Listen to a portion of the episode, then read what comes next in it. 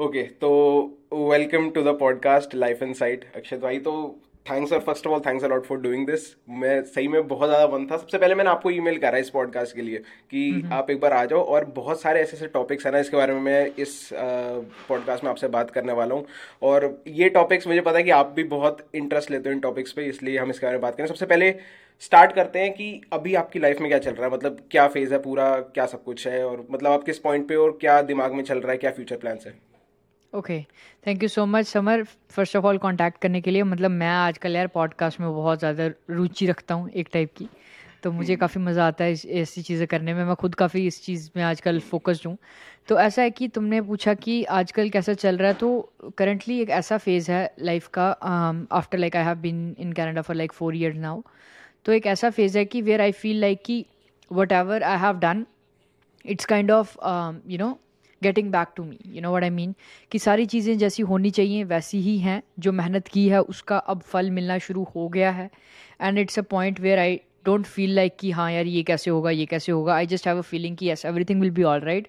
और एक एक जैसे पहले पीआर की बहुत दौड़ थी, राइट right? अभी पीआर मेरा आया नहीं है इवन दो, बट स्टिल ऐसा है कि लाइक पीआर की कोई दौड़ नहीं है, समझ लो ना. mm-hmm. तो वो चीज़ है, उस चीज़ का मेरे को है कि लाइक थोड़ी सी रिलैक्स्ड है लाइफ, अच्छी चल रही है. हाँ, थोड़ी सी चैलेंजेस वगैरह होते ही हैं सारी चीज़ें, but I am very happy where I am currently and yeah looking forward to it. या आपको देख के ऐसा लगता नहीं, आपकी जो पर्सनैलिटी है ना, कि मतलब आपका जैसे अभी चार साल हो गए कनाडा में, तो आप ऐसा हुआ है कि ऐसे बहुत ज़्यादा डिप्रेस हो गए हो या फिर बहुत ज़्यादा ऐसे बिल्कुल लो फेज आया हो, ऐसा कभी हुआ है क्या? यार uh, मतलब डिप्रेस आई वुड से कि ऐसा इतना ज़्यादा ख़तरनाक सिस्टम हुआ था यार. तुम्हें मैं पहले स्टोरी बताता हूँ कि ऐसा था कि जब मैं कनाडा में आया था ना, तो हर एक को जो वो होम सिक वाला फेज़ आता है वो सबको आता है. वो मेरा दो तीन महीने के बाद किक इन हुआ, एक दो महीने रहा, चला गया, that was fine. Then YouTube शुरू कर लिया, पूरा यूट्यूब पे बिजी हो गए एंड ऑल दैट, हंड्रेड के वगैरह सब कुछ हिट हो गया, सब कुछ हो गया. उसके बाद ट्वेंटी ट्वेंटी वन में I took a break from YouTube, like एक महीने की ब्रेक थी वो. और उस ब्रेक के बाद I was not able to get back, you know. तो उस मेरे को ऐसा है कि यार आई ऑलवेज़ फील कि मुझे हमेशा कंटेंट बनाना है, that's what I am very passionate about. मेरे को यूट्यूब पे बनाना है, मेरे को इंस्टा पे बनाना है, I am very passionate about content. तो वो एक महीने के ब्रेक जो मैंने लिया था that was for my mental health कि हाँ भाई सब कुछ सही रहे. बट हुआ क्या, ट्वेंटी ट्वेंटी वन के अप्रैल या मार्च में आई वुड से मेरी हेल्थ काफ़ी ख़राब होने लग गई, और मेरा फेस जो था ना वो बहुत ज़्यादा ख़राब हो गया. क्योंकि फेस फेस ख़राब होना इज़ नॉट लाइक कि पिंपल्स वगैरह, बट इट वाज डल. मेरे जो हेयर फॉल था काफ़ी ज़्यादा बढ़ गया, क्योंकि I was stressing a lot, I was having lot of stress anxiety कि मैं कंटेंट नहीं बना रहा. तो जब मैं कंटेंट नहीं बना रहा मेरी हालत ख़राब हुई, देन मेरी हालत ख़राब हुई and I couldn't make content. So एक ऐसे लूप में फंस गया था ट्वेंटी ट्वेंटी वन में. It took me almost like डेढ़ साल उस चीज़ से निकलने से. सो वो डिप्रेशन वाला फेज़ मेरे जिस पॉइंट पे आया वो इसलिए नहीं आया कि कनाडा बहुत टफ है, ये बहुत टफ है. मेरे को इस पॉइंट पे आता था, मैं इस माइंड में सोचता था कि मैं काफ़ी ज़्यादा चीज़ें कर सकता हूँ, मैं नहीं कर रहा हूँ. So it was like over stressing your capabilities कि हाँ भाई यार मैं यार मुझे ये करना चाहिए, मुझे हर वक्त अगर मैं लाइक like, अगर मैं बर्तन लेट से क्लीन कर रहा हूँ, राइट, जस्ट एक नॉर्मल एग्जाम्पल, तो मेरे को साथ में पॉडकास्ट सुननी चाहिए क्योंकि ये मेरा टाइम वो होगा.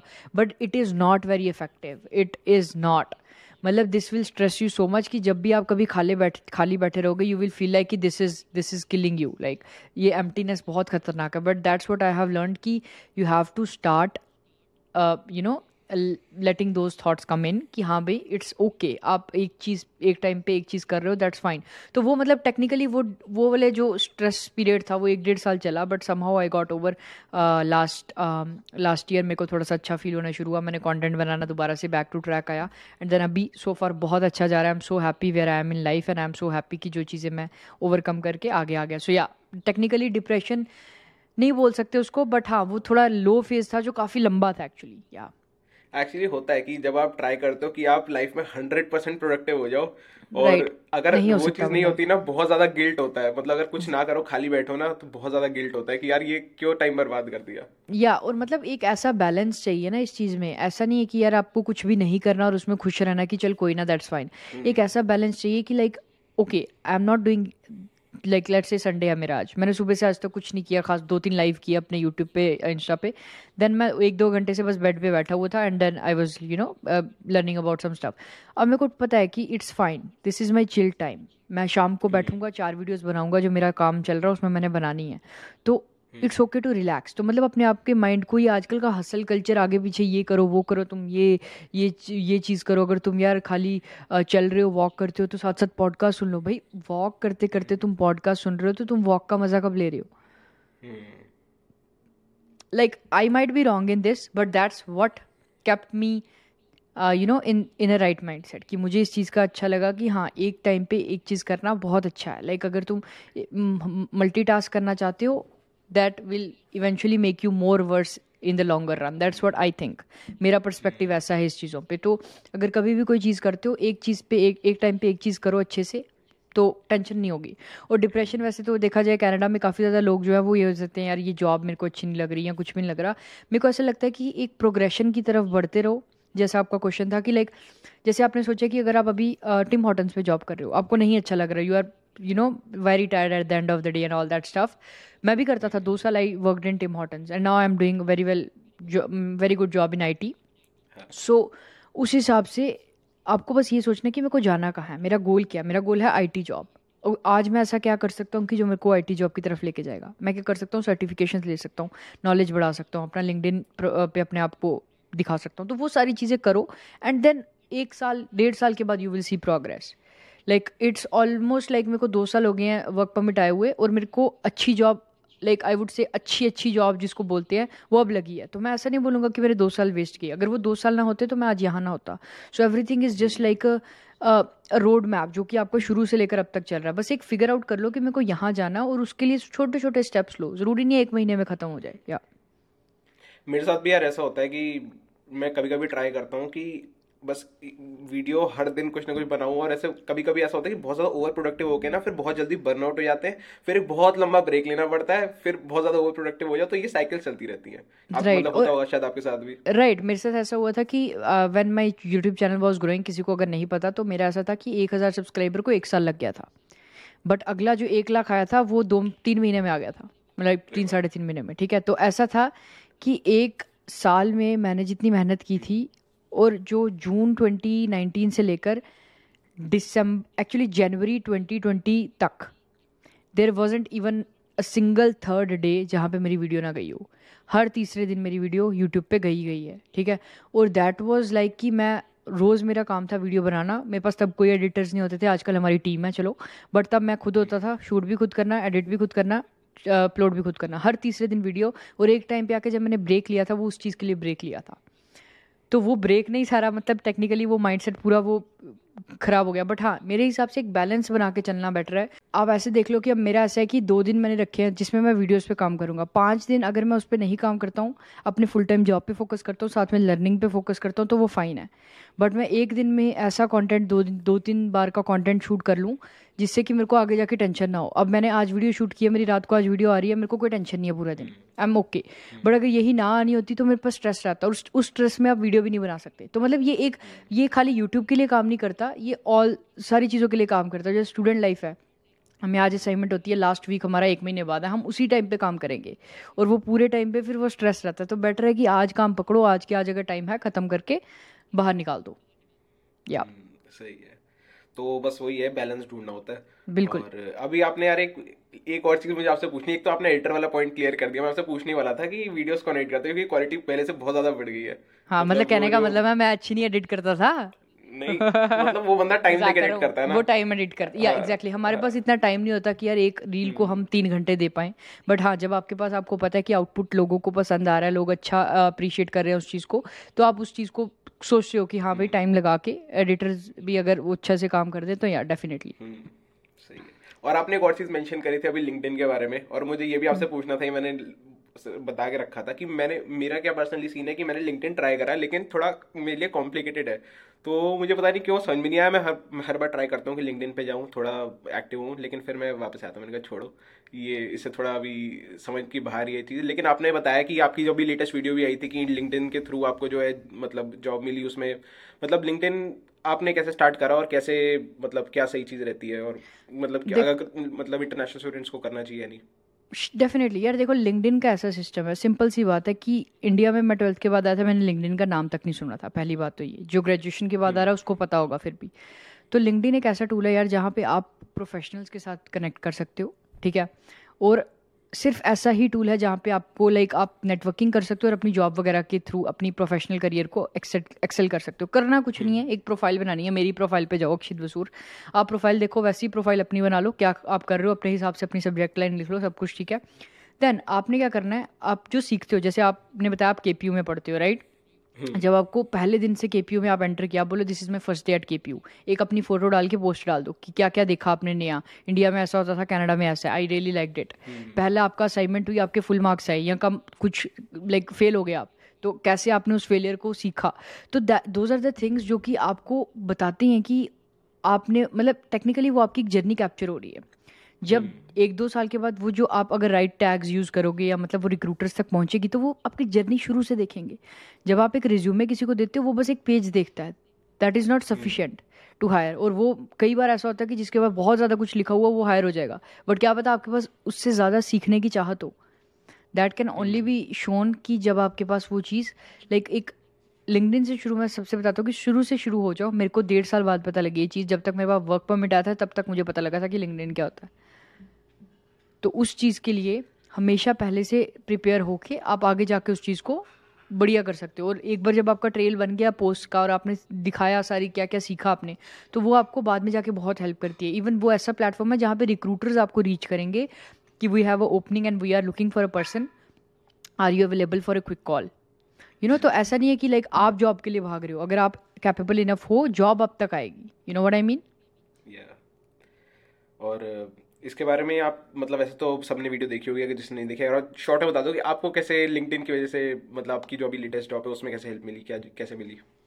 डेफिनेटली। तो ऐसा क्या था यार कि मैं दो आ, या तीन महीने पहले ना अपने लिंक्डइन पे काफ़ी ज़्यादा एक्टिव हो गया। मैं सीख रहा था कई ज़्यादा चीज़ें लाइक अपनी सर्टिफिकेशंस, मैं एक्चुअली आईटी सेक्टर से हूँ, तो अभी मैं क्लाउड में अपना मेन स्टडीज़ कर रहा हूँ। तो मैंने क्लाउड के बारे में दो तीन सर्टिफिकेशन ली, उसके बारे में अपडेट देना शुरू किया। तो दो तीन जॉब ऑफर्स मुझे वहीं से आए रिक्रूटर से कि we have an opening and we want to you know hire a person, so are you available या for a quick call। तो ऐसे ऐसे करके जो जिस कंपनी में मैं ऑलरेडी काम कर रहा था उसके डायरेक्टर ने वो पोस्ट देख लिया और मैनेजर ने, जो सीनियर मैनेजर था, तो उसने मेरे को रीच आउट किया कि would you like to change the team। तो नॉर्मली मैं ऑपरेशंस में था दो साल से और फिर मैं ऑपरेशन से सीधे आईटी में आ गया। मेरा गोल एंड गोल वहीं पे था, पर मुझे पता नहीं था कि इतनी जल्दी मैं उसको मूव कर सकता हूँ। And then that just happened, you know what I mean.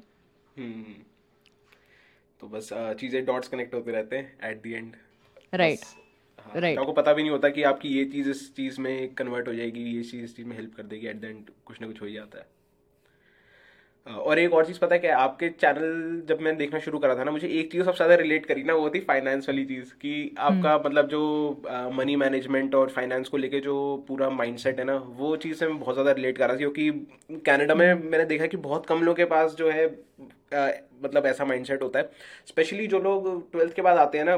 मैं ये मतलब मुझे ऐसा लगता है कि ट्वेल्थ जो लोग ट्वेल्थ के बाद आते हैं उन्होंने लाइफ में ज़्यादा ऐसे पैसे कंट्रोल नहीं करे होते और ज़्यादा ऐसे इन्वेस्टमेंट्स नहीं करी होती या फिर ज़्यादा मनी मैनेजमेंट नहीं करा होता, तो उनको स्टार्टिंग में मतलब थोड़ा मनी से यूज टू होने में थोड़ी दिक्कत आती है या फिर थोड़ा ज़्यादा ओवर स्पेंड कर लेते हैं या फिर थोड़ा मनी को अच्छे से मैनेज करके नहीं चलते। तो वो चीज़ जो है मेरे हिसाब से काफ़ी ज़्यादा इंपॉर्टेंट है कि अगर स्टार्टिंग में अगर मनी मैनेजमेंट सीख लो। और आपको लाइक कैसे हेल्प करी मनी मैनेजमेंट और आप कितना स्ट्रेस करते हो, कित, मतलब आपके लिए कितनी इंपॉर्टेंट है मनी मैनेजमेंट एंड इन्वेस्टमेंट्स? देखो यार, सिंपल सी बात ये है कि मैंने अपनी पहली जर्नी जो शुरू की थी ना फाइनेंस के बारे में, वो थी एट्थ क्लास में। मैंने कई बार ये बुक बताई है कि I read this book rich dad poor dad, and मतलब उसमें कुछ डिटेल में नहीं है कि आप कैसे पैसा कमा सकते हो। उसमें यह कि पैसा कौन कमा सकता है और कौन नहीं कमा सकता। जो बंदा एसेट्स बनाएगा, सिंपल सा फॉर्मूला है कि अपने एसेट्स की जो बकेट है उसको बड़ी करते चलो और जो अपनी लाइबिलिटीज़ हैं उसको कम करते चलो। मतलब सिंपल सा एसेट क्या होता है, जब मैंने पहली बार बुक पढ़ी थी मेरे को एसेट भी नहीं पता था क्या, तो मैंने डिक्शनरी में सर्च किया। तब इतना मतलब मैं गूगल वगैरह का फ़ोन वगैरह मेरे पास होता नहीं था, तो हमारे पास डिक्शनरी होती थी ऑक्सफोर्ड की, इतनी सी। उसमें मैंने एसेट देखा क्या होता है कि anything that pay that puts money in your account और इन योर पॉकेट। और लाइबिलिटी क्या, कोई भी चीज़ जो आपसे पैसे लेती है। ठीक है, सिंपल सा कॉन्सेप्ट था। उससे मेरे को ये पता लग गया कि मैं कोई भी अगर परचेज़ कर रहा हूँ वो उसकी कैटेगरी या तो एसेट है या लाइबिलिटी है, या तो ये मेरे पास पैसे डालेगी या तो मेरे यहाँ से मेरे को ये लाइबिलिटी बनेगी। तो उस तब से लेके मैंने इंडिया में भी काफ़ी एक दो चीज़ें करी हैं जिससे कि मैंने इंडिया में अर्न करने की कोशिश की है। ट्वेल्थ मतलब मैं ट्वेल्थ में इधर आ गया था, बट मैंने I was able to like earn significant amount over दिया like fifty to sixty thousand rupees. But उसके बाद जब मैं इधर आया मेरे को ये चीज़ क्लियर थी कि मेरे को पैसा कमाना इज़ वेरी ईजी। यहाँ पे कनाडा में पैसा कमाना is not a big deal, but the biggest challenge is how to preserve it and how to invest and you know उसको बड़ा कैसे करना है, दैट्स द बिगेस्ट चैलेंज। और होता क्या यार कि नाइन्टी परसेंट ऑफ द जो बंदे ऑडियंस होती है ना वो देखती है उनको जिन्होंने गाड़ियाँ ले ली हैं, ये सब कुछ वो वाला सीन है। And I am completely okay with everything. जब आपके पास पैसा है, आपकी चाहत है, आपका पैशन है, दैट्स फाइन। बट होता क्या है कि जब आप इस उम्र में होते हो ना, यू विल फील कि यार मैं भी लेना चाहता हूँ, even though it's not a need, it's not a चाहत, वो चाहत आपकी बनती है तो वो जनरेट होती है। जब आपने एक मैं जैसे व्लॉग, अगर मैं कल डॉज चैलेंजर ले लेता हूँ, जो मेरी दो लाख बंदों की ऑडियंस मेरे को यूट्यूब पे फॉलो करती है, वो देखेगी यार इसकी डॉज चैलेंजर, ओ ये फीचर तो बड़ा कैंट है, मैंने भी अब डॉज लेनी है। दो साल बाद आना ना उन्होंने उन्होंने कनाडा पर, उनके दिमाग में ये चीज़ सीड हो चुकी है कि डॉज चैलेंजर लेनी है। और गलत यार देखो, गलत नहीं है, बट ये सोचो कि जब आपकी, और इसके बारे में मैं बात करूँगा कि कब आपको लगना चाहिए मेरे हिसाब से कि आप गाड़ी ले सकते हो और कितने की गाड़ी आपको लेनी चाहिए। मेरा अपना रूल है, आपकी लाइफ कम्प्लीटली डिफर कर सकती है and that has worked wonders for me. ठीक है, तो सिंपल ऐसा है कि मैंने ये चीज़ सोचनी शुरू की, ओके मेरा बजट ये है। जब स्टूडेंट होते हो तो तब तो इतना यार बजट होता नहीं है, जितने पैसे तुम कमाते हो ऑलमोस्ट लग जाते हैं, और वो जो थोड़ा बहुत बचता है वो बस यही है कि अपनी फुल टाइम मतलब जो आपने पढ़ाई की है उसको पी फे फीस पे कर दो। बट जब आप वर्क परमिट पे आते हो ना तब तो आपके पास काफ़ी ज़्यादा ऑप्शंस आ जाते हैं। जो आप पहले eleven hundred twelve hundred student life में कमा रहे थे, अगर आप वर्क परमिट पे आते हो मिनिमम वेज की भी अगर हम बात करें तो वो twenty to twenty four hundred हो जाता है। अब जो आपके खर्चे हैं वो सेवन हंड्रेड एट हंड्रेड ही हैं देखा जाए तो, जो आपके स्टूडेंट लाइफ में थे, पर आपकी जो इनकम है वो डबल हो गई। अब उस डबल इनकम का क्या किया जाए, गाड़ी ली जाए, ख़त्म काम। गाड़ी ली तो डबल इनकम ख़त्म है ना। अगर कोई भी आप गाड़ी लेते हो मतलब twenty to twenty five thousand की गाड़ी लेते हो, आफ्टर ऑल दैट फाइनेंसिंग वगैरह, वो पाँच सौ डॉलर की आपकी मंथली इंस्टॉलमेंट बन जाती है, पाँच सौ डॉलर। और मैं किसी के अगेंस्ट नहीं हूँ यार, आपके पास अगर गाड़ी है बहुत अच्छी बात है, I am so happy for everyone जिनके पास गाड़ी है, या मेरे पास भी है। बट इट्स जस्ट लाइक कि मतलब मेरा कहने का ये मतलब है कि तुम थोड़ा सा सोच के चलो। और कैसे सोचना है वो भी मैं बताता हूँ। जैसे तुमने अब तुम्हारा आठ सौ खर्चा था पर तुम्हारी इनकम हो गई बाईस सौ, पाँच सौ की तुमने गाड़ी ले ली, ठीक है, आठ सौ प्लस पाँच सौ कितना हो गया, लाइक तेरह सौ तेरह थर्टीन हंड्रेड डॉलर्स आपकी जो गाड़ी के साथ हो गया। टू हंड्रेड डॉलर्स आपका ऑयल लगा लो लाइक गैस, और सेवनटीन हंड्रेड प्लस चार सौ इंश्योरेंस, राइट। अगर ओंटारियो की बात करें four hundred four fifty five hundred minimum है, तो ट्वेंटी वन हंड्रेड पे आ गई है बात। तो यू हैव ऑलरेडी जो आपने अमाउंट बड़ा किया था उसको डिमिनिश कर दिया, और वो भी एक साल डेढ़ साल के लिए नहीं, सात साल के लिए, समझ रहे हो। अब इसने करना क्या है आपको बताता हूँ मैं आपको। अब इसने क्या करना है, जो आपके पास आठ चालीस घंटे आप काम करते हो, जो बाकी आपके पास टाइम बलता है आप करोगे ऊबर, स्किप डिश, डोडैश या स्किप द डिशेज या जो भी है, उसमें गलत बात कोई नहीं है, मेहनत हर कोई सेम है। But what I am saying is कि you are trading your time for money. आप एक घंटा लगाओगे आपको इतने पैसे मिलेंगे। You can never make money one अगर आप अपना टाइम ट्रेड कर रहे हो, इट्स दैट सिंपल। आपको प्रोसेसेस, आपको सिस्टम्स बनाने पड़ेंगे जो आपके सोते हुए भी पैसा बनाए, and this is not any magical thing, it is very much possible. But होता क्या है कि जब तुमने डोडैश की स्किप की, ठीक है, चार घंटे काम किया, तुम्हारे पास एक्स्ट्रा सौ डॉलर आ गए, ठीक है, ऑल गुड है।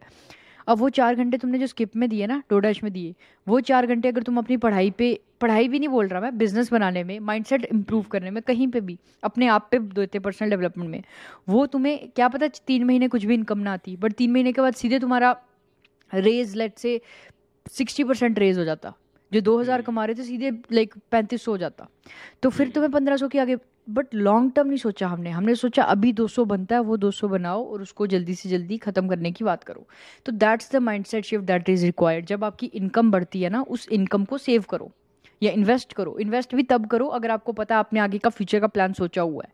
अब इन्वेस्टमेंट के बारे में हम बात करेंगे अच्छे से डिटेल में, बट ऐसा है कि मेरा ऐसा फंडा होता है कि जब भी मैं कुछ अर्न करता हूँ ना, उसके मेरा जो बजट है वो पूरा फिक्स्ड है। लेट्स से अगर मेरी ओवर द ईयर्स मैंने अपनी income almost hundred percent increase कर ली है like within an year, तो मेरा खर्चा अभी भी उतना ही है, आई हैवंट इंक्रीज दैट। और जो मेरी रेस्ट ऑफ द कैपिटल आ रही है, I am either saving it क्योंकि सेव करना भी ज़रूरी है। क्यों? क्योंकि जब आपने घर लेना है, you have to have the disposable cash जो कि आपका लाई कर रहा हो आगे पीछे। आप उसको इन्वेस्ट कर दोगे, अगर मार्केट नीचे चलेगी, मेरी एक बात समझना, market over that long period हमेशा अच्छी जाएगी। I am like I have invested a lot of money in stock market as well, but अगर आपने वही मनी इन्वेस्ट करनी है जो आपको पता है आप पाँच छः साल अगले नहीं निकाल सकते, आपने घर वाली मनी अगर इन्वेस्ट कर दी, अगले अगले साल कुछ थोड़ी सी मार्केट नीचे जाती है, आपको उसी टाइम पैसे चाहिए तो आपको लॉस होगा।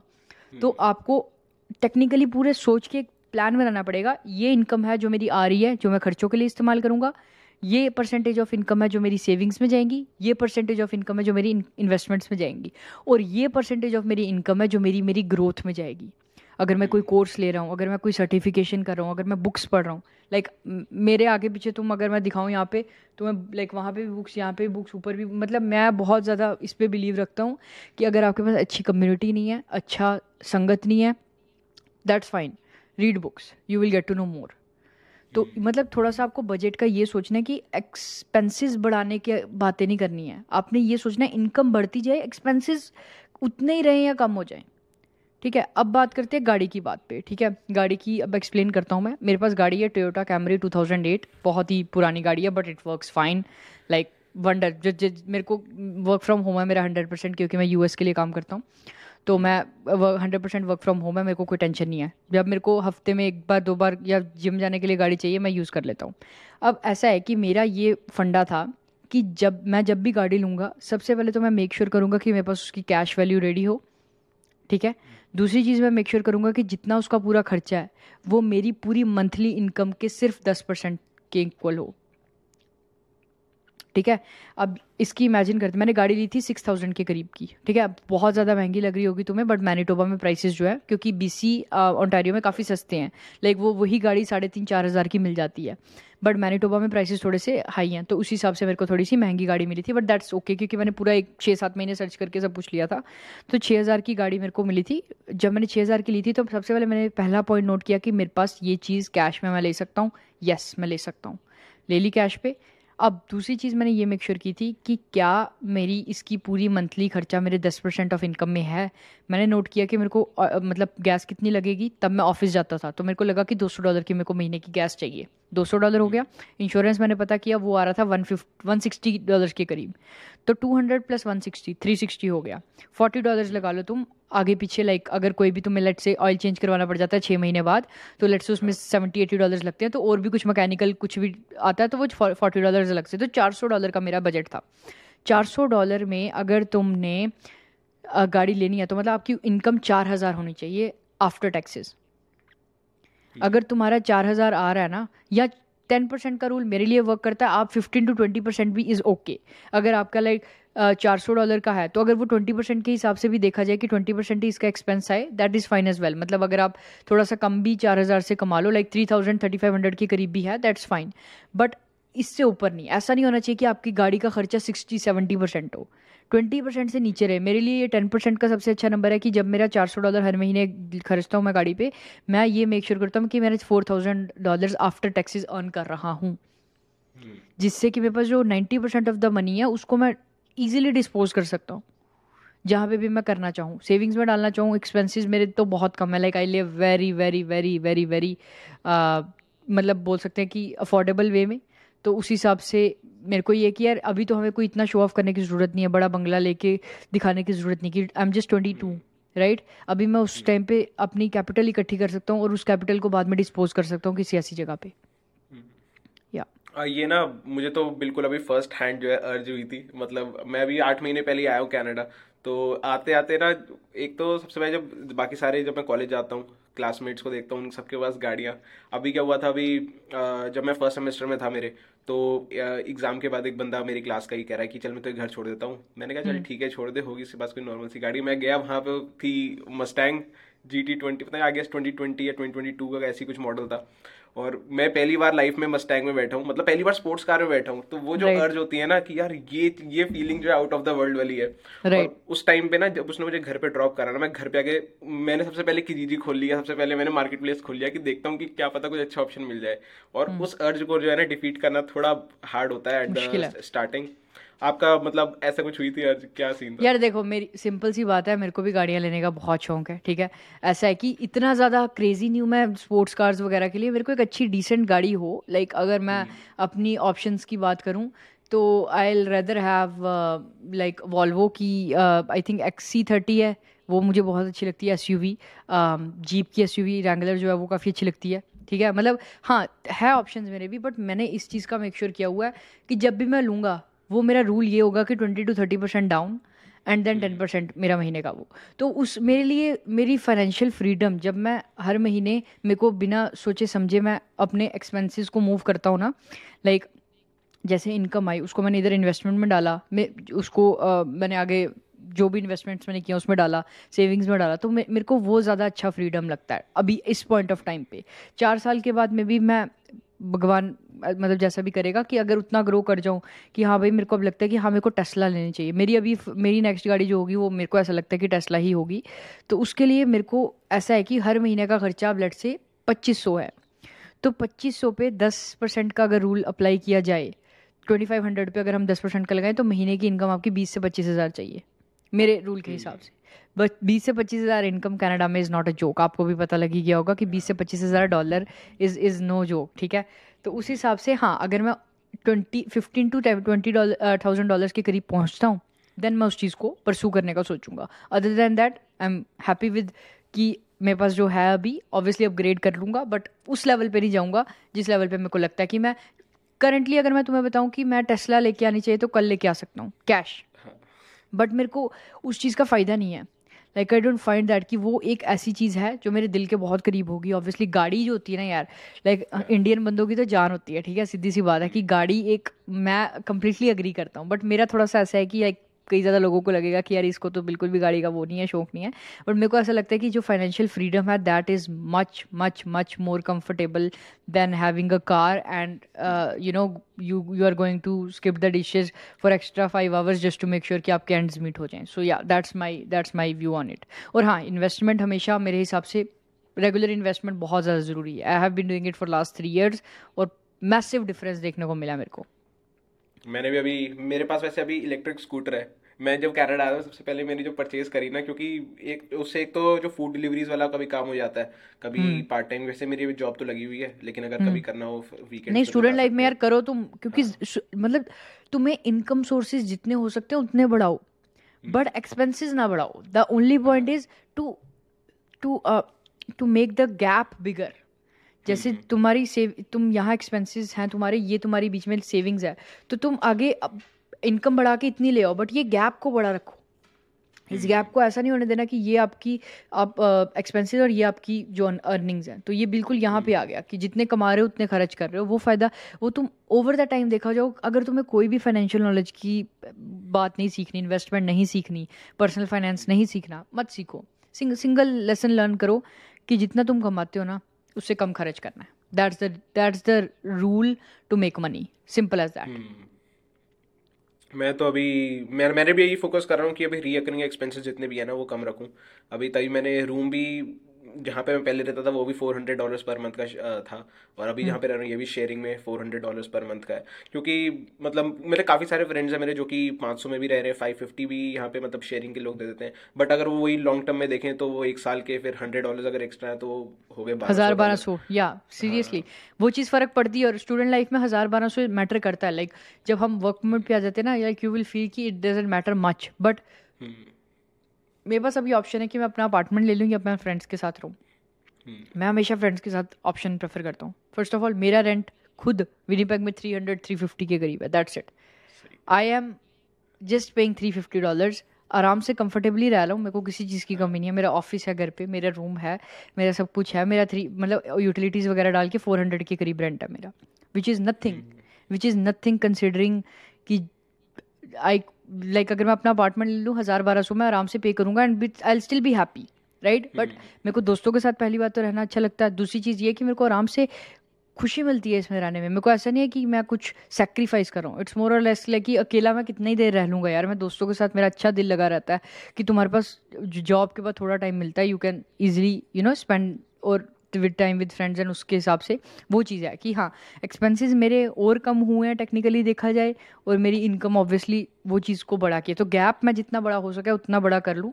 मेरा मेन ये गोल है कि जितना बड़ा गैप हो सकता है उतना बड़ा कर लूँ। अगर मैं पच्चीस हज़ार भी महीने का कमाऊँगा, मेरी मेक श्योर ये रहेगा कि मैं हर महीने का एक्सपेंस जो है उस टाइम पे पाँच हज़ार के अंदर ही रखूँ, ताकि बीस हज़ार पीछे वो बच जाए। तो यार सही है, वहाँ पे शायद रेंट काफ़ी कम है, बहुत कम है, यहाँ काफ़ी कम है, यहाँ विनिपेग में यार यहाँ पे काफ़ी रेंट कम है, लाइक हज़ार बारह सौ डॉलर में तुम्हें लाइक टू बेडरूम अपार्टमेंट मिल जाता है, तो वो चीज़ का है। यहाँ पे थोड़ा सा रेंट कम है, बट हाँ ब्रिटिश कोलंबिया में और टोरंटो में तो काफ़ी रेंट है, वो तो कोई उसमें डिनायल नहीं है। या, या, या। और एक और चीज़ है ना कि यहाँ पे जब मैंने देखा है कि स्टूडेंट्स आते हैं ना, उनको ट्वेल्थ के बाद स्पेशली, वैसे ये चीज़ तो जितनी भी ये फाइनेंस वाली चीज़ें होती हैं तो हर एस्पेक्ट में अप्लाई हो जाती है, स्पेशली कोई ऐसे कैनेडियन यहाँ पे इंटरनेशनल स्टूडेंट्स के लिए तो है नहीं बात, ना, ना, ना, ना. ये बस उनका कॉन्टेक्स्ट है, लेकिन ओवरऑल तो मतलब किसी भी जगह पे अप्लाई कर लो।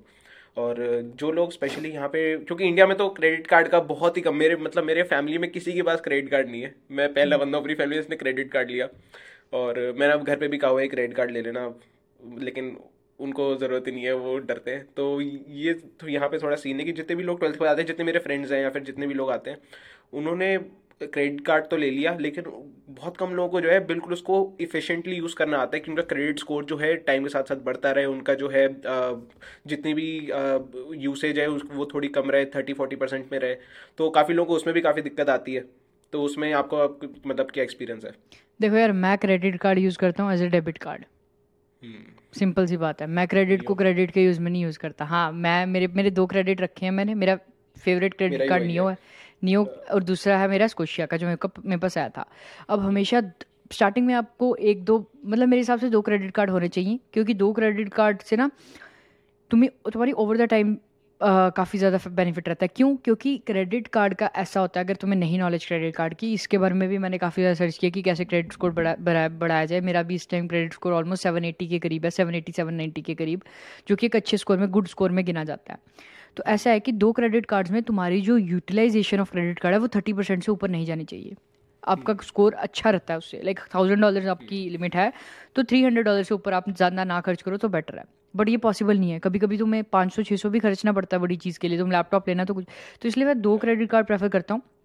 उसमें ऐसा है कि मैं यूटिलाइजेशन दोनों के अंडर थर्टी रखता हूँ, और तुम और ऐसा करता हूँ फिफ्टीन डेज़ के बाद एक पेमेंट करता हूँ और फिफ्टीन डेज़ के बाद दूसरी पेमेंट करता हूँ। इससे होता क्या है कि तुम्हारा जो यूटिलाइजेशन है वो कम रहता है और तुम्हारा credit score over the time build होता है। और कभी भी क्रेडिट का ऐसा नहीं सोचना कि यार आज हज़ार डॉलर की चीज़ लेता हूँ, अगले महीने कमाऊँगा, फोर्टी फाइव डेज़ के बाद ही देने हैं पैसे, मैं ऐसा कभी नहीं करता। तो आज भी अगर मेरा क्रेडिट कार्ड खोल के देख लोगे ना, ऑलमोस्ट जीरो के करीब होगा। मैं क्या करता हूँ, पंद्रह दिन के बाद, जैसे ही पंद्रह दिन हुए, जितना बैलेंस हुआ वो मेरा अंदर ट्रांसफ़र करके, दैट्स इट।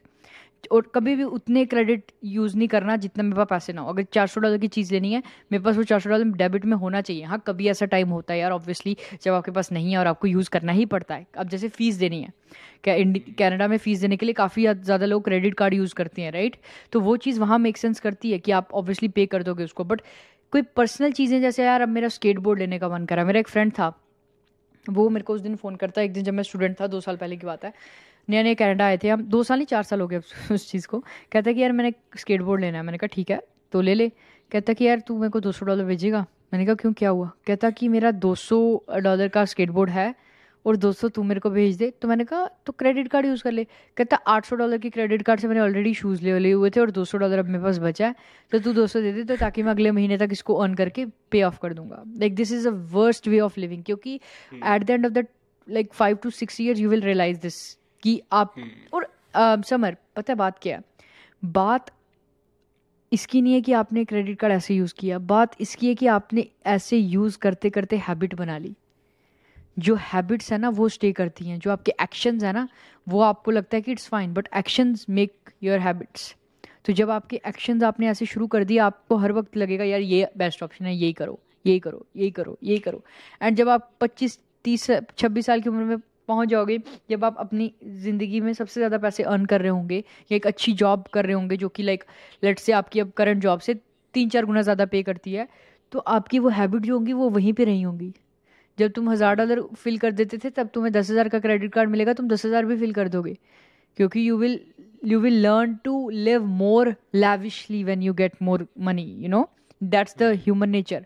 जब आपके पास आपकी सैलरी अब एक हज़ार डॉलर है लेट से महीने की, जब दो हज़ार होगी तो मैं ऑलरेडी बोलूँगा यार हाँ यार ये कॉफ़ी मशीन मेरे घर पे होनी चाहिए कि हर रोज़ मैं कॉफ़ी यहाँ पे पीऊँ। जब तीन हज़ार होगी यार ये जो माइक्रोवेव या कुछ भी, चलो माइक्रोवेव तो हर घर में होता है, ये कुछ भी एक ऐसी चीज़ जो कि आपको, चल एप्पल वॉच होगी, ये एप्पल वॉच मेरे को चाहिए, मैं रोज़ इतना कुछ करता हूँ मेरे को एप्पल वॉच तो एक चाहिए। अब पाँच तीन चार हज़ार होगी, वो ऐसे ऐसे तुम चीज़ें बढ़ाते जाओगे। वही मेन गोल है कि उनका गैप कम कर रहा है, आपके एक्सपेंसेस कम ही रहें और आपकी इनकम बढ़ती रहे। आपके पर्सनल बहुत ख्वाहिशें होती हैं, मैं बहुत चीज़ें लेता हूँ यार, मेरे पास, मैं टेक्नोलॉजी में मतलब बहुत ज़्यादा पैसा लगाता हूँ, बट मैं वो मेक श्योर करता हूँ मेरी एक लिमिट है उस चीज़ की, उसको क्रॉस ना करूँ मैं, यू नो। अब मैं जैसे मेरे को काम के लिए भी काफ़ी ज़्यादा चीज़ें चाहिए होती हैं या और भी बहुत चीज़ें होती हैं, मैं मेक श्योर करता हूँ कि एक लिमिट पे खर्चा करो, उसके लिए सेव करूँ मैं अलग से, इवन तो मेरे पास कैश पड़ा है पर मैं वो छोटा छोटा करके सेव करके, ताकि वो जब उतना अमाउंट उस पर हो जाए देन उस पर पे ऑफ करूँ। I don't know if this perceives as a right way of living for some people, but this is how I manage to you know grow my wealth over time. And also बाद में जाके मैं उस wealth का, जब मैं घर लेना चाहूँगा तो मैं उसको उसी हिसाब से, अब घर भी मैं ऐसा लूँगा यार, ऐसा नहीं कि एक मिलियन का ले लिया, मेक सेंस करके कि उस चीज़ में मेरे को कितना फ़ायदा हो रहा है, कितना प्रॉफिटेबिलिटी है उसकी, कितना मेरे नंबर्स मेक सेंस करते हैं नहीं करते हैं, तो वो चीज़ के हिसाब से सारी चीज़ें देखनी पड़ती हैं। या मैंने भी अभी जो है नियो का, मैंने तो मेरा तो क्रेडिट स्कोर था ही नहीं कुछ, तो मैंने सोचा कि अभी, और मैं थोड़ा डरता भी था कि क्यों फालतू में क्रेडिट लेना, तो मैंने सिक्योर्ड क्रेडिट कार्ड लिया हुआ जो उनका आता है, तो अभी था मतलब उसमें जितने पैसे डलवाओ उतने खर्च कर सकते हैं, तो उसमें तो वो भी अच्छा गया है। हाँ, तो एज अ सिक्योरिटी अमाउंट भी पड़ी रहती है कि इतने पैसे अभी मेरे पास हैं, अगर मुझे कुछ मतलब, क्योंकि एज अ सिक्योरिटी फंड, और साथ में वही मैं यूज़ कर रहा हूँ, तो अपने पैसे यूज़ कर रहा हूँ, तो उसमें कोई दिक्कत, कोई दिक्कत नहीं, नहीं है, बिल्कुल भी नहीं। मैंने बहुत अच्छा आइडिया ये ये चीज़ लाइक, अगर आपको लाइक मेरे हिसाब से तुम अगर स्कोशिया का भी यूज़ करना, जैसे तुम्हारा फ़ोन का बिल जाता होगा, फ़ोन के बिल को ऑटोमेट कर दो उसके बिल क्रेडिट कार्ड पे, ये बहुत चीज़ें मैटर करती है। अगर तुम्हारा वाईफाई का जाता है वाईफाई पे, चलो अगर तुम स्टूडेंट हो नहीं भी जाता ऑटोमेट कर दो। ये जो चीज़ें एक्सपेंसेस तुम्हारे डायरेक्ट क्रेडिट कार्ड से अगर जाती है ना, तो तुम्हारा क्रेडिट स्कोर बहुत बिल्ड होता है कि हर मंथ एक पेमेंट आ रही है जो टाइम पे आ रही है, ये चीज़ बहुत मैटर करती है। फ़ोन का बिल ही अगर आता है तो उसको ऑटोमेट कर दो कि हाँ भाई every month you will take this from my this card, तो उससे होगा क्या कि तुम्हारा ओवर द टाइम बहुत क्रेडिट कार्ड बचेगा। और कोई भी नया आ रहा है, ये चीज़ें बहुत मैटर करती हैं। अभी मैंने जो है इन्वेस्टिंग भी अभी शुरू करी, वैसे मैं मुझे आठ महीने हुए कनाडा, मैंने अभी बस लास्ट मंथ ही शुरू करी है। मुझे थोड़ा अभी भी गिल्ट होता है कि मैंने क्यों लेट शुरू करी, जब आया तभी शुरू कर देता, क्योंकि एक चीज़ मैं रियलाइज़ करी कि एज अ स्टूडेंट ना, स्टूडेंट लाइफ में तो मतलब अगर आप ये सोचो कि एट दी एंड आपके पास पैसे बच जाए, फिर तो वो तो बिल्कुल भी नहीं हो पाता। तो अब मैं क्या करता हूँ कि जब मेरे पास मेरा मतलब अब मंथली मैंने सेट करा हुआ है, वेल्थ सिंपल वाला जो ऐप है उसमें मैंने सेट करा हुआ है कि चाहे पच्चीस डॉलर का पर हफ, हर वीक जो है, हर मंडे को मैं, जैसा भी मैंने आज संडे है तो आज मैंने स्टॉक जो है परचेज कर लिया, कल मार्केट खुलेगी तो अपने आप वो प्रोसेस हो जाएगा ऑर्डर। तो मैंने एक ई एफ कहते हैं ई टी एफ जो होता है, एक ई टी एफ में अभी मैंने ट्वेंटी फाइव डॉलर का ई टी एफ है, वो मैं हर हफ्ते जो है एक ले लेता हूँ। कौन सा वाला? वो स्कॉशिया बैंक का है, large cap. Large cap, okay, मतलब आई थिंक वही होगा, क्या बोलते हैं, एक्स आई सी या फिर एक्स आई यू होगा। कनाडा का ही है, कनाडा का ही है, हाँ कनाडा का ही है। देखो कौन सा, एक्स ई आई है, एक्स आई सी है या एक्स आई यू है। S Scotia Canadian large cap equity index track, index tracker है। अच्छा, इंडेक्स ट्रैकर है, ओके ठीक है, लाइक सही है, वो भी ठीक है।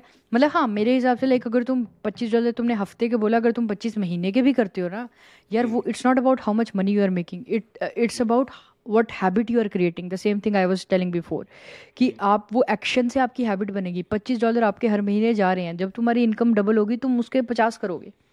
और ऐसा नहीं है कि यार ये तुम्हारे एक साल में पैसा बन जाएगा, नहीं, मैं डाल के भूल जाता हूँ। मेरा लास्ट ईयर पे पोर्टफोलियो डाउन भी कितना था, पाँच पाँच छः छः परसेंट जब पूरा ओवरऑल क्राइसिस था। मेरे को कोई टेंशन नहीं, क्योंकि मैंने कौन सा आज पैसे निकाले हैं। तुम कभी भी लॉस नहीं ले सकते जब तक तुमने पैसे उसको सेल नहीं किया, सिंपल सी बात है। दे सिंपल रूल सोच के चलना। अगर मैंने, मेरा बहुत अच्छा स्टॉक है एक माइक्रोसॉफ्ट, Uh, मतलब मेरा फेवरेट स्टॉक्स में से एक, एक टी डी बैंक मेरे को बहुत अच्छा लगता है। तो ये सारे मतलब माइक्रोसॉफ्ट जब मैंने लिया था, वो सबसे पहले मैंने लिया था two hundred I think one ninety nine का, तो वो थ्री हंड्रेड फिफ्टी भी टच किया था अभी। तो अभी आई थिंक ढाई सौ पे अभी भी मैं काफ़ी प्रॉफिट में हूँ, बट वो जब थ्री फिफ्टी टच करके नीचे आ गया, मैंने कहा यार फक। तो अब मैं अगर, जब मैंने नया नया सीखा था, मैंने कहा यार शिट अब मेरा ये तो बहुत नीचे है, but then over the time जब तुम ये रियलाइज़ करते हो कि it doesn't matter, over the time उसने दोबारा नीचे टच करके दोबारा ऊपर चल जाना है। मैटर कब करेगा? पाँच साल के बाद, छः साल के बाद, दस साल के बाद। मेरे मेरे को तो पाँच साल के बाद भी नहीं निकालने, मेरे को तो मैंने सोचा कि बीस पच्चीस साल के बाद निकालेंगे। बट वो चीज़ है कि एक हैबिट बना लो, बीस बीस पच्चीस पच्चीस डॉलर तुम इन्वेस्ट करो, दैट्स इनफ, महीने के भी एक हैबिट बना लो, बस वो चीज़ मैटर करती है। एक ई टी एफ है जिसको नहीं पता, वी एफ वी, वो है S and P five hundred. तो S and P five hundred क्या होता है, अगर थोड़ा सा इन, मतलब इंट्रो बता दूं कि standard and poor five hundred, तो ये एक क्या होता है कि ये मार्केट ट्रैकर होता है, जैसे कि टॉप फाइव हंड्रेड कंपनीज जो है ना यूएस की, उसको ट्रैक करता है, जैसे जैसे वो मूवमेंट में जा रही हैं वैसे वैसे ये मूव करता है। तो अगर तो आपने उसमें इन्वेस्ट किया, मतलब आपने टॉप फाइव हंड्रेड कंपनीज में इन्वेस्ट कर लिया, एक आई थिंक सौ डॉलर की है बट तुम पच्चीस भी डाल सकते हो क्योंकि उसका डिवीजन भी तुम ले सकते हो आजकल, वेल सिंपल। तो जैसे तुमने वो ली, अब वो लेके तुमने उस चीज़ को बाय किया, अब बाय करके तुमने लाइक लेट से एक साल डेढ़ साल के बाद तुमने देखा कि तुम्हारे पास, अगर तुम पच्चीस पच्चीस डालते हो तो तुम्हारे पास साल के एंड में तीन चार हो गई वो, और तीन चार होने के बाद तुम्हारे को ये पता लग गया कि यार मतलब टेक्निकली तुमने इक्विटी, मतलब जो आपकी स्टॉक मार्केट की जो वैल्यू है वो ऑलरेडी ऊपर चले गई, कि आपने जब अपने पच्चीस पच्चीस करके ली, लास्ट में अगर आपकी लेट से हंड्रेड डॉलर्स की बनती हैं तो आई थिंक कितनी ले ली आपने, तीन ले ली, तीन वी एफ वी की आपके पास शेयर्स आ गए, तो वो शेयर्स की वैल्यू अगर तो ऊपर गई हुई, वेल एंड गुड, अगर नहीं भी गई हुई तो आपने एक हैबिट बना ली, राइट। ऐसे ही मैंने वी एफ वी लेना शुरू किया था, आई थिंक अभी मेरे पास डेढ़ सौ या दो सौ वी एफ वी के करीब है, तो वो सिर्फ अगर एक परसेंट भी बढ़ता उसका तो इधर ऑलमोस्ट दो सौ ढाई सौ डॉलर बढ़ जाता है, राइट, ओवरऑल वैल्यू में सिर्फ अगर एक परसेंट भी बढ़ता है, तो वो चीज़ बहुत मैटर करती है कि तुम वॉल्यूम को देखो, Aahista Aahista step by step शुरू करो बट उसको कंटिन्यू रखो। तो ये बेसिक सबसे, मतलब मेरा मेन मोटिव बताने का ये था कि ये basic form of E T F है जो तुम ले सकते हो, और एक बार ले गए तो तुम्हें एटलीस्ट ये कि तुम्हारा पैसा डाइवर्स है, किसी एक सेक्टर में नहीं है कि यार, अब हमारे इंडिया में ना यार ये नॉर्म होता है कि स्टॉक मार्केट मतलब यार ये गलत चीज़ है, ये काम गलत है, ठीक है, क्योंकि हमारे पेरेंट्स को अगर तुम स्टॉक मार्केट बोलोगे ना, बोलोगे भाई उसके पैसे डूब गए थे, तू ऐसे काम मत करना। नब्बे परसेंट ऑफ द टाइम ऐसा होता है। मम्मी का मैसेज आया था कि अपना आधार कार्ड की फोटो भेज दे, एफडी करवाई थी वो निकलवानी है। एग्जैक्टली, तो वही चीज़ है ना कि अब उनको अंकुर वारी को बताएंगे कि एफडी के बारे में, तो वो तो चीख चीख के बोलता है, बट उनके अब उसमें उनकी गलती नहीं है, बट यही है कि हमारा अब इस वे में कैसा जाता है व्यू, वो चीज़ मैटर करती है। और थोड़ा थोड़ा इन्वेस्ट करो, ज़्यादा मत करो, बट एक हैबिट बना लो, that's the whole point of saying this कि it will pay you off. तो कुछ चीज़ें हैं जो तुम शुरू कर सकते हो, इनमें से एक ये है जैसे तुम कनाडा में आते हो। एक वो भी है, पारू टीवी जो है, उन्होंने उन, उनके अभी लेटेस्ट वीडियो में उन्होंने एक चीज़ बोली थी मुझे बहुत बढ़िया लगी, कि जो लोग आ, सोचते हैं कि वर्क परमिट पा के इन्वेस्ट करना है ना, आ, उन्होंने कहा था कि अगर आप वर्क परमिट पा के इन्वेस्ट करते हो तो उस टाइम पे आपको पता नहीं हुआ कि आपको किस किस चीज़ में इन्वेस्ट करना है, कहाँ इन्वेस्ट करना है। तो अगर आप स्टार्टिंग से ही स्टडी परमिट पे जो या फिर इनिशियल पॉइंट ऑफ लाइफ में जो है, अगर अपनी आप आदत डाल दो थोड़े बहुत पैसे इन्वेस्ट करने की, दस दस बीस बीस डॉलर इन्वेस्ट करने की, तो आपको एटलीस्ट जब आपके पास एक लार्ज चंक ऑफ कैश होगा तो आपको पता होगा कि आपको कहाँ डिस्पोज करना ले सकते हो। या एग्जैक्टली, ये चीज़ बहुत मैटर करती है। और मैंने गलतियां भी की हैं स्टॉक मार्केट में, मैंने कई ज़्यादा ऐसे स्टॉक्स लिए जहाँ पे मेरे को थोड़ा सा लॉस हुआ, बट मैं हमेशा मेक श्योर किया कि एक स्टॉक को ज़्यादा वैल्यू में नहीं ले लेना, हमेशा डाइवर्सिफाई किया। और अब जब आके मेरे पास मुझे मेरे को मेरे माइंड में ये चीज़ पता है कि ओके इस मंथ में मेरा इतना कैश आएगा, इस ये इन्वेस्टमेंट में जाएगा, और मुझे पता है वो कहाँ कहाँ डिवाइड होगा, कोई मेरे को सेकंड थॉट नहीं देना। और मेरे जो T F S A account है, मेरे काफ़ी आई थिंक तीन T F S A accounts हैं, तो एक T F S A account में मेरे सिर्फ पाँच मतलब पाँच ही स्टॉक्स हैं, और ऑलमोस्ट टोटल मेरे आठ स्टॉक्स सात आठ स्टॉक्स हैं, उन्हीं में मैं इन्वेस्ट करता हूँ, जिसमें से तीन से चार ई टी एफ्स हैं, जिसमें मेरे को पता है कि मेरा इन्वेस्टमेंट ऐसे ऐसे प्लान आउट है और ऐसे ही काम चलेगा। और वो मेरे को ऐसे नहीं लग गया आज पता लग गया, एक डेढ़ साल अपना दिमाग ख़राब करके हर चीज़ें सर्च करके, कोई इन्फॉर्मेशन कहीं पे अवेलेबल नहीं है, अगर आप कहीं पे कुछ मिलेगा आपको, कहीं पे कुछ मिलेगा, एक प्रॉपर इन्फॉर्मेशन के लिए कहीं पे भी कुछ आपको लाइक सेगमेंट वाइज सेगमेंट नहीं मिलेगा, हर चीज़ आपको यूट्यूब पे मिल जाएगी बट तुम्हें ये नहीं पता लगेगा कि ढूंढना क्या है। You know what I mean, कि लाइक ये चीज़ ढूंढूँ या ये चीज़ ढूंढूँ, अगर इसको मैं ढूंढ रहा हूँ तो ये क्या चीज़ होती है, तो वो चीज़ है। या और अभी एक वो भी है कि जितने मुझे ना, आपको भी बहुत सारे मैसेज आते होंगे कि अभी मैं इंडिया में हूँ और अभी मैं आ रहा हूँ कनाडा में, तो ऐसे क्या स्किल सीखूँ मैं, मेरे पास टाइम है कि कनाडा में आके एक अच्छी जॉब लग जाए। तो मेरा अभी मैं मैं बस अभी जो है मोस्टली अभी यही कह रहा हूँ लोगों को कि एक तो टैक्स के बारे में सीख के आ जाओ, कि ये T F S A fund क्या होता है, इसमें कैसे इन्वेस्ट करते हैं, कैसे ये टैक्स डिडक्शंस होती हैं, ये सब सीख के आ जाओ, यही बहुत ज़्यादा हेल्प कर देती हैं स्टार्टिंग में। अगर आप इन्वेस्ट करते हो या फिर मनी मैनेजमेंट आप थोड़े अच्छे हो जाते हो, और मतलब ये चीज़ जो है, ये तो बिल्कुल बेसिक स्किल्स है जो कि अगर कोई भी अगर कनाडा आ रहा है तो मतलब इंडिया से अगर सीख के आया तो वो काफ़ी सही चीज़ है। बिल्कुल बिल्कुल, मैं भी यही, मैं तीन चार चीज़ें सजेस्ट करता हूँ जब आप इंडिया में होते हो। सबसे पहली चीज़ तो ये है कि कई लोग बोलते हैं कम्युनिकेशन स्किल्स इंप्रूव करके आओ, वो कभी नहीं हो सकती जब तक तुम कनाडा ना हो। जब तक तुम कनाडा में आके बात नहीं करोगे यहाँ पे लोगों से, तुम्हारी कम्युनिकेशन स्किल नहीं बढ़ सकती। इंडिया में तुम जिस मर्जी के साथ इंग्लिश बोल के बैठो, वो बोलेंगे, अगर तो वो भी इंटरेस्टेड होंगे then it's a different story, but अगर वो मतलब ऐसे ही खाली होंगे कि हाँ भाई, बोलेंगे यार बस कर, मत कर, ठीक है, सिंपल नॉर्मल बात कर, करनी है तो। तो कम्युनिकेशन, मेरे हिसाब से कम्युनिकेशन से अच्छा अगर तुम खाली आ, ये जो तुमने बोला कि T F S A account क्या होता है, आर आर एस पी क्या होता है, आपके पास और कौन कौन से ऑप्शंस होते हैं, जैसे टी एफ एस ए और R R S P main options हैं जो देती हैं, और इस साल एक नया ऐड होने वाला है एच एफ एस ए, ठीक है। तो वो उसमें क्या होगा कि वो टी एफ एस ए और आर आर एस पी का मिक्सचर होगा। तो टी एफ एस ए क्या करता है, टी एफ एस ए आपको अलाउ करता है आपकी जो इन्वेस्टमेंट्स है वो टैक्स फ्री बढ़ती हैं, आपको टैक्स नहीं देना पड़ता। आर आर एस पी क्या करता है, टैक्स डेफर्ड करता है।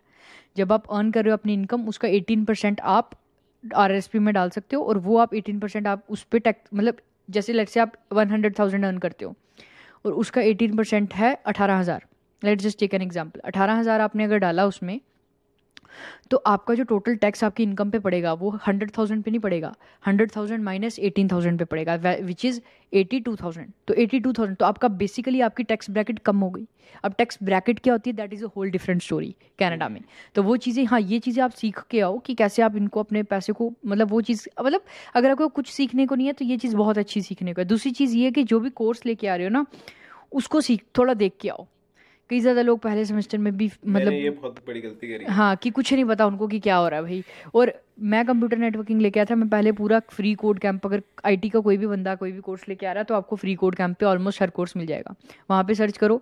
तो मैंने कंप्यूटर नेटवर्किंग की तेरह घंटे की वीडियो देखी थी, मेरे को आइडिया हो गया था कि चीज़ें होती क्या हैं। और ये चीज़ बहुत ज़रूरी है, जो भी कोर्स लेके आ रहे हो हमेशा उसको सर्च करके आओ कि कैसा होगा वो, क्या अंदर कोर्स कॉन्टेंट होंगे, ये दो चीज़ें। और तीसरी चीज़ है कुकिंग। मेरे हिसाब से ये तीन चीज़ें तुम्हें पैसा, टाइम और आपका ओवरऑल आपको आगे बढ़ाने में बहुत हेल्प कर सकती हैं। कुकिंग का मेरा ये है, कुकिंग मैंने अभी तक नहीं सीखी जबकि मुझे आठ महीने हो गए। मेरा ये, मैं मैंने टिफिन सर्विस लगवाई हुई है। Okay okay. मैं क्या, मेरा भी, मेरा तो उसका ये सीन है कि अगर मैं जैसे, मेरे कितने आ रहे हैं, मेरे अराउंड टू थर्टी जा रहे हैं मेरे पर मंथ टिफिन के, उसमें मेरा लाइक पूरे डे का मील आ जाता है। तो मैं सोचता हूँ कि कुकिंग सीखूं, उससे अच्छा उस टाइम को अगर मैं कहीं और इन्वेस्ट करूं, और या यू कैन डू दैट, मेरे लिए वो जो टाइम की वर्थ है वो ज्यादा है, मतलब वो पर्सनल प्रेफरेंस है ना। बिल्कुल बिल्कुल, आई कैन टोटली अंडरस्टैंड कि tiffin is a good option, क्योंकि टिफिन मैंने भी दो महीने जब मैं काफ़ी जब मैंने बताया कि मैं यूट्यूब पे काफ़ी हैवी हो गया था तो मैं पूरा दिन उधर ही लगा रहता था, तो मैं टिफिन प्रेफर करता था कि मैं एक घंटा कुकिंग में ना दूं, ठीक है। तो वो मेरा भी ऑप्शन होता था कि एक घंटा कुकिंग में बचाऊं। बट आजकल ऐसा है कि आई प्रेफर, लाइक हम सारे दोस्त हैं तो हम आधा आधा घंटा लगता है हमें सारों को, हम काम ईजिली हो जाता है तो हम आराम से मतलब रेडी कर लेते हैं काम। तो ऐसा नहीं है कि लाइक एक बंदा एक चीज़ करेगा, दूसरा दूसरी, तो काम खत्म। बट हाँ, स्टूडेंट लाइफ में ये चीज़ अगर तुम्हारी नहीं हो सकती तो हाँ, टिफिन एक अच्छा ऑप्शन है, टाइम सेव होता है। बाकी कुकिंग मेरे को इसलिए अच्छी लगती, मतलब मेरे को ऐसा था कि जब मैं स्टूडेंट लाइफ में मैं आया था ना, तब मेरे पास ऐसा था कि जॉब नहीं थी। तो जब चार महीने मेरे पास, पहले चार महीने जॉब नहीं थी, तो पहले चार महीने में मैंने पहले सोचा कि टिफ़िन लगा लूँ, फिर मैंने सोचा कि यार मेरे पास जॉब भी नहीं है तो टिफ़िन का मुश्किल हो जाएगा, तुम्हारी तो जॉब है राइट। तो इसलिए मेरे को उस टाइम पे कुकिंग ने काफ़ी हेल्प की। खुद मैंने चार पाँच महीने आराम से खाना बनाया और फिर वो आदत बन गई कि कैसे एफिशिएंट वे में बनाना है। आजकल हम आधे घंटे में सारा कुछ एक घंटे में डन हो जाता है, तो वो चीज़ मेरे हिसाब से काफ़ी हेल्प करती है। बट हाँ, टिफ़िन भी अच्छे ऑप्शन है। कहीं कहीं यार अब हमारे विनीपैग में ऐसा है कि टिफ़िन के लिए आपको कोई घर पर डिलीवर करने बहुत कम लोग आते हैं, आपको वहाँ जाके लेना पड़ेगा। जिसके पास गाड़ी नहीं है, बस में तो ख़त्म काम। तो इसीलिए मतलब ये एक ऐसी स्किल है कि तुम्हारे पास अगर हो, कभी भी आपको उस चीज़ का नुकसान नहीं है, हमेशा फ़ायदा ही होगा। यहाँ पे तो बहुत सही टेक्नोलॉजी है। यहाँ पे फ़ोन में ऐप है, रोज़ का डिफरेंट मेन्यू होता है, आज पाँच छः ऑप्शन है, फ़ोन में सेलेक्ट करो, ओके करो, अगले दिन वो चीज़ घर पे आ जाती है। अरे वाह, ये चीज़ तो मैंने नहीं देखी। फुल ऐप ऐप बने हुए हैं, वेबसाइट है, customer service twenty four by seven. अरे वाह यार, मेरे को नहीं पता था ऐसी चीज़ें एग्जिस्ट करती है, क्योंकि टोरंटो में ऐसा हाँ टोरंटो में ऐसा हो सकता है।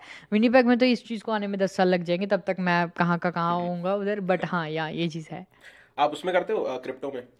क्रिप्टो में यार मैंने लिए हुए इथेरियम कॉइन्स, अभी मेरा काफ़ी डाउन है। नहीं हाँ, काफ़ी अभी इस time almost forty percent down है मेरा। हाँ नहीं, स्टेकिंग नहीं मैं करता, मैं मैं मेरे को नहीं इतना ज़्यादा वो। मैंने, मेरे पास आई थिंक पाँच कॉइन्स हैं इथेरियम के, मैंने लिए थे I think five thousand something पे, five thousand four thousand three thousand ऐसे करके। एवरेज मेरा I think thirty five hundred के करीब है अभी, I think twenty two hundred चल रहा है कैनेडियन। तो मैं उसके लिए लॉन्ग टर्म में हूँ, क्योंकि मैंने ये गलती पता है क्या की थी, मैंने टू थाउजेंड सेवेंटीन में लिया था क्रिप्टो इथेरियम। उस टाइम पे टू थाउजेंड सिक्सटीन या सेवनटीन, एक सौ डेढ़ सौ डॉलर का था। इंडिया में लिया था, मेरे को दोस्त मिल गया था और वो कहता है यार ये बहुत चीज़ सही है, ये तो तुम मस्त कर लेते हो। मैंने कहा ठीक है कर लेते हैं। डेढ़ सौ डॉलर का लिया, डेढ़ सौ डॉलर का लेके अगले दिन मतलब अगले महीने वो हो गया सत्तर डॉलर का, तो मैंने वो बेच दिया। बट अब मैंने वो गलती नहीं की, मैंने कहा कि चलो रख लेते हैं। मैंने उतना ही पैसा लगाया कि हाँ पाँच कॉइन्स आई मीन थोड़ा ज़्यादा इन्वेस्टमेंट है, बट मैंने उसी हिसाब से लगाया कि अगर कुछ जाता भी है तो इतना ज़्यादा सिग्निफिकेंट नहीं जाएगा जिसको मैं ज़्यादा लूज़ करूँ। बट हाँ ये है कि अगर तुम अपसाइड देखो इसकी तो हाँ मैं सजेस्ट स्टूडेंट्स को मैं बिल्कुल भी हंड्रेड परसेंट सजेस्ट नहीं करूँगा कि क्रिप्टो में तुम घुसो भी, एज सिंपल एज दैट। और ये तो मैं सिंपल सी बात बोल रहा हूँ, स्टूडेंट क्रिप्टो में मत घुसो। देखो फोमो मत करना, अगर आज कल डबल हो जाता है दो हज़ार का पाँच हज़ार बन जाता है तो फोमो में मत लेना पाँच हज़ार में, तो अंडरस्टैंड करो और चीज़ों को देखो कैसी हैं कैसी नहीं। तो ये चीज़ मैं हमेशा सजेस्ट करूँगा। यार मैंने भी जब मैं इंडिया में था, जब मैं सत्रह साल का तब मैंने यू नो जब क्योंकि जब वीज़ा नहीं आ रहा मतलब जब वीज़ा प्रोसेस हाँ. में होता है तो खाली टाइम इतना होता है ना कि नेट पे बस देख के इन्फॉर्मेशन सर्च करते रहो। उस टाइम पे मैंने बहुत सारे क्रिप्टो प्रोजेक्ट्स देखे थे, डाउज होते थे। डाउज पता है आपको क्या? डाउज डाउज हाँ क्रिप्टो में डाउज होते हैं, उसमें मतलब मनी स्टेक करो, उसमें एपीवाई मिलता है मतलब अच्छा इंटरेस्ट रेट मिलता है, मैं समझ गया one lakh percent thousand percent, और मतलब बहुत ही इंसेन रिटर्न्स मिलता है। तो उसमें मैंने इन्वेस्ट करा और उसमें जो लॉस हुआ है मेरा अराउंड अट्ठानवे परसेंट कैपिटल मेरी सारी चली गई उसमें।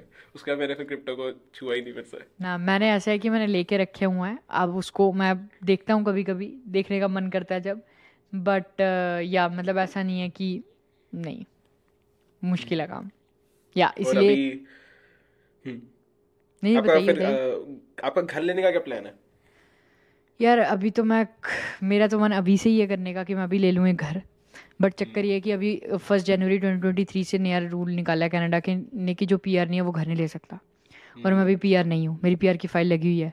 तो as soon as I will get my PR मेरा प्लान ये है कि कैलगरी वाली साइड या फिर एडमिंटन वाली साइड एक घर ले लूँ, उधर हंड्रेड परसेंट रिमोट ही है मेरी पोजीशन, तो वहाँ पे जाके हाउस हैक करूँ। हाउस हैक क्या होता है? अब हाउस हैक होता है कि जब तुम घर ले लेते हो उसकी बेसमेंट हो, बेसमेंट को तुम रेंट कर लेते हो, और जैसे मैं एक बंदा हूँ, अगर ऊपर तीन रूम्स हैं नीचे दो रूम्स की बेसमेंट है तो दो रूम्स की बेसमेंट रेंट कर ली और एक रूम ऊपर वाला रेंट कर लिया, दो अपने पास रखे। तो उससे क्या होता है तुम्हारे पास एटलीस्ट लाइक दो हज़ार डॉलर तुम्हारी मॉर्गेज, अगर ट्वेंटी टू हंड्रेड मॉर्गेज है तुम्हारी चार लाख के घर पे, तो ट्वेंटी टू हंड्रेड में से ग्यारह सौ हज़ार तुम्हारा बेसमेंट का आ जाता है और ऊपर छः सौ आ जाता है, तो तुम टेक्निकली तीन सौ चार सौ पे करते हो। That is house hacking and at the same time तुम्हारे घर की वैल्यू बनती है। तो these are the things and I have been in touch with lot of real estate investor यहाँ पे विनिपेग में, और I have made podcast with them. तो उस चीज़ से मुझे ये चीज़ें पता लगी यार लोग ऐसे करते हैं, they don't like crazily buy कि हाँ भाई पाँच लाख का घर ले लिया और तुम तीन हज़ार पैंतीस सौ डॉलर मॉर्गेज दे रहे हो हर महीने। ऐसी चीज़ें वर्क नहीं करती, आपको थोड़ा सा सोच के। और पहला घर मेरे को ऐसा लगता है कि मैं वो पहला घर जो होगा वो एक इन्वेस्टमेंट ही होगी, वो ऐसा नहीं है कि मैं पूरी ज़िंदगी उसमें रहूँगा, मैं भी दो साल रहूँ, दो साल के बाद मैं कहीं और एक और घर लूँ। तो मेरा टेक्निकली ये प्लान है, आज ही मैं इसके बारे में सोच रहा था कि हर दो साल में एक इन्वेस्टमेंट प्रॉपर्टी अपने रेडार में लाने का प्लान है। तो वो चीज़ पे आ, मेरा है। और अभी भी मैं रियल इस्टेट में इन्वेस्ट करता हूँ बेसिकली, अभी मैं इन्वेस्ट करता हूँ लाइक मेरे जो काफ़ी फ्रेंड्स हैं जो रियल इस्टेट इन्वेस्टर्स हैं, उनकी प्रॉपर्टीज़ होती हैं, उनको कैपिटल चाहिए होती है, I provide them the capital and then they get the whole project done, और लास्ट में प्रॉफिट शेयरिंग हो जाती है। तो वो चीज़ में आई गेस वो भी आते हैं इसके म्यूचुअल फंड्स और इसके भी रीट्स रीट्स रीट्स कहते हैं जिनको, रियल इस्टेट इन्वेस्टमेंट ट्रस्ट। तो वो ऐसा होती हैं वो हाँ वो बेसिकली रेंटल पे ज़्यादा फोकस्ड होती हैं कि जैसे तुमने एक पूरा मॉल का कंपनीज को दे दिया मॉल रेंट पे, और जो रेंटल इनकम आती है वो डिस्ट्रीब्यूट करते हैं। तो उसमें ऐसा वर्क करता है, तुमने अगर एक रीट ली है तो वो उसका जो डिविडेंड होता है थ्री टू फोर या three two five six percent dividend होता है, वो तुम्हें आता है। लाइक तुमने हंड्रेड डॉलर्स की रीट रखी है, अगर वो वैल्यू में ऊपर जाती है नहीं जाती है बट तुम्हें डिविडेंड वैल्यूज जरूर मिलेगी। तो मेरा भी like I think ten percent of the portfolio जो है वो रीट्स में है। हर महीने मेरे को एक छोटा अमाउंट आ जाता है जिससे मैं दोबारा उसमें इन्वेस्ट कर देता हूँ, जिससे तुम्हारी इन्वेस्टमेंट ग्रो होती रहती है, और रीट का प्राइस अगर ग्रो करता है तो वो ऑब्वियसली तुम्हें वो पैसा भी मिलता रहता है। तो दैट्स हाउ इन्वेस्टमेंट वर्क, कि पैसा कैसे पैसा बनाता है। पहले तुमने इन्वेस्ट किया, उसने आगे से पैसा जो आपने इन्वेस्ट किया ठीक है, अब वो इन्वेस्टमेंट वाला पैसा जो है वो डिविडेंड बना रहा है, तो टेक्निकली उस पैसे ने तुम्हारी इन्वेस्टमेंट ने डिविडेंड बनाया, अब वो डिविडेंड जो है तुमने री इन्वेस्ट किया वो और आगे डिविडेंड बनाएगा। So that is a chain कि money is making money, you are not making money technically right, you are reinvesting it. So that's how it works. या या आप आपके जब से आप कनाडा आए हो आपको अराउंड चार चार पाँच साल हो गए, आप अठारह चार साल दो हज़ार अठारह चार साल हाँ मैं दो हज़ार अठारह दिसंबर अठारह को आया था, और इस साल uh, एट, मतलब ट्वेंटी ट्वेंटी टू में मेरे को चार साल हो गए, तो अभी ऑलमोस्ट लाइक एक महीना और हुआ है, चार साल और या तो आपका भी चार साल में ऐसी कोई ऐसी फाइनेंशियल मिस्टेक है जो कि आपको लगता है कि आपको नहीं करनी चाहिए थी? फाइनेंशियल मिस्टेक ना, I don't I don't think so, and I am very happy to say that, but I don't think so. Except crypto, it's not a mistake, hmm. but hmm. you can say कि it's a bet, it's a bet. अभी भी मैंने कोई बेचा नहीं है, like I'm not saying अगर कि मैंने बेच दिया है, मैंने पहले भी ये चीज़ बोली है कि you cannot lose money until and unless you sell. हाँ, तो मतलब ऐसा है कि मुझे नहीं लगता मैंने कोई इन्वेस्टमेंट मिस्टेक किया अभी तक, and I'm fortunate क्योंकि मैं साथ साथ learn करता गया था चीज़ों में और लाइक कई लोगों से सीखा.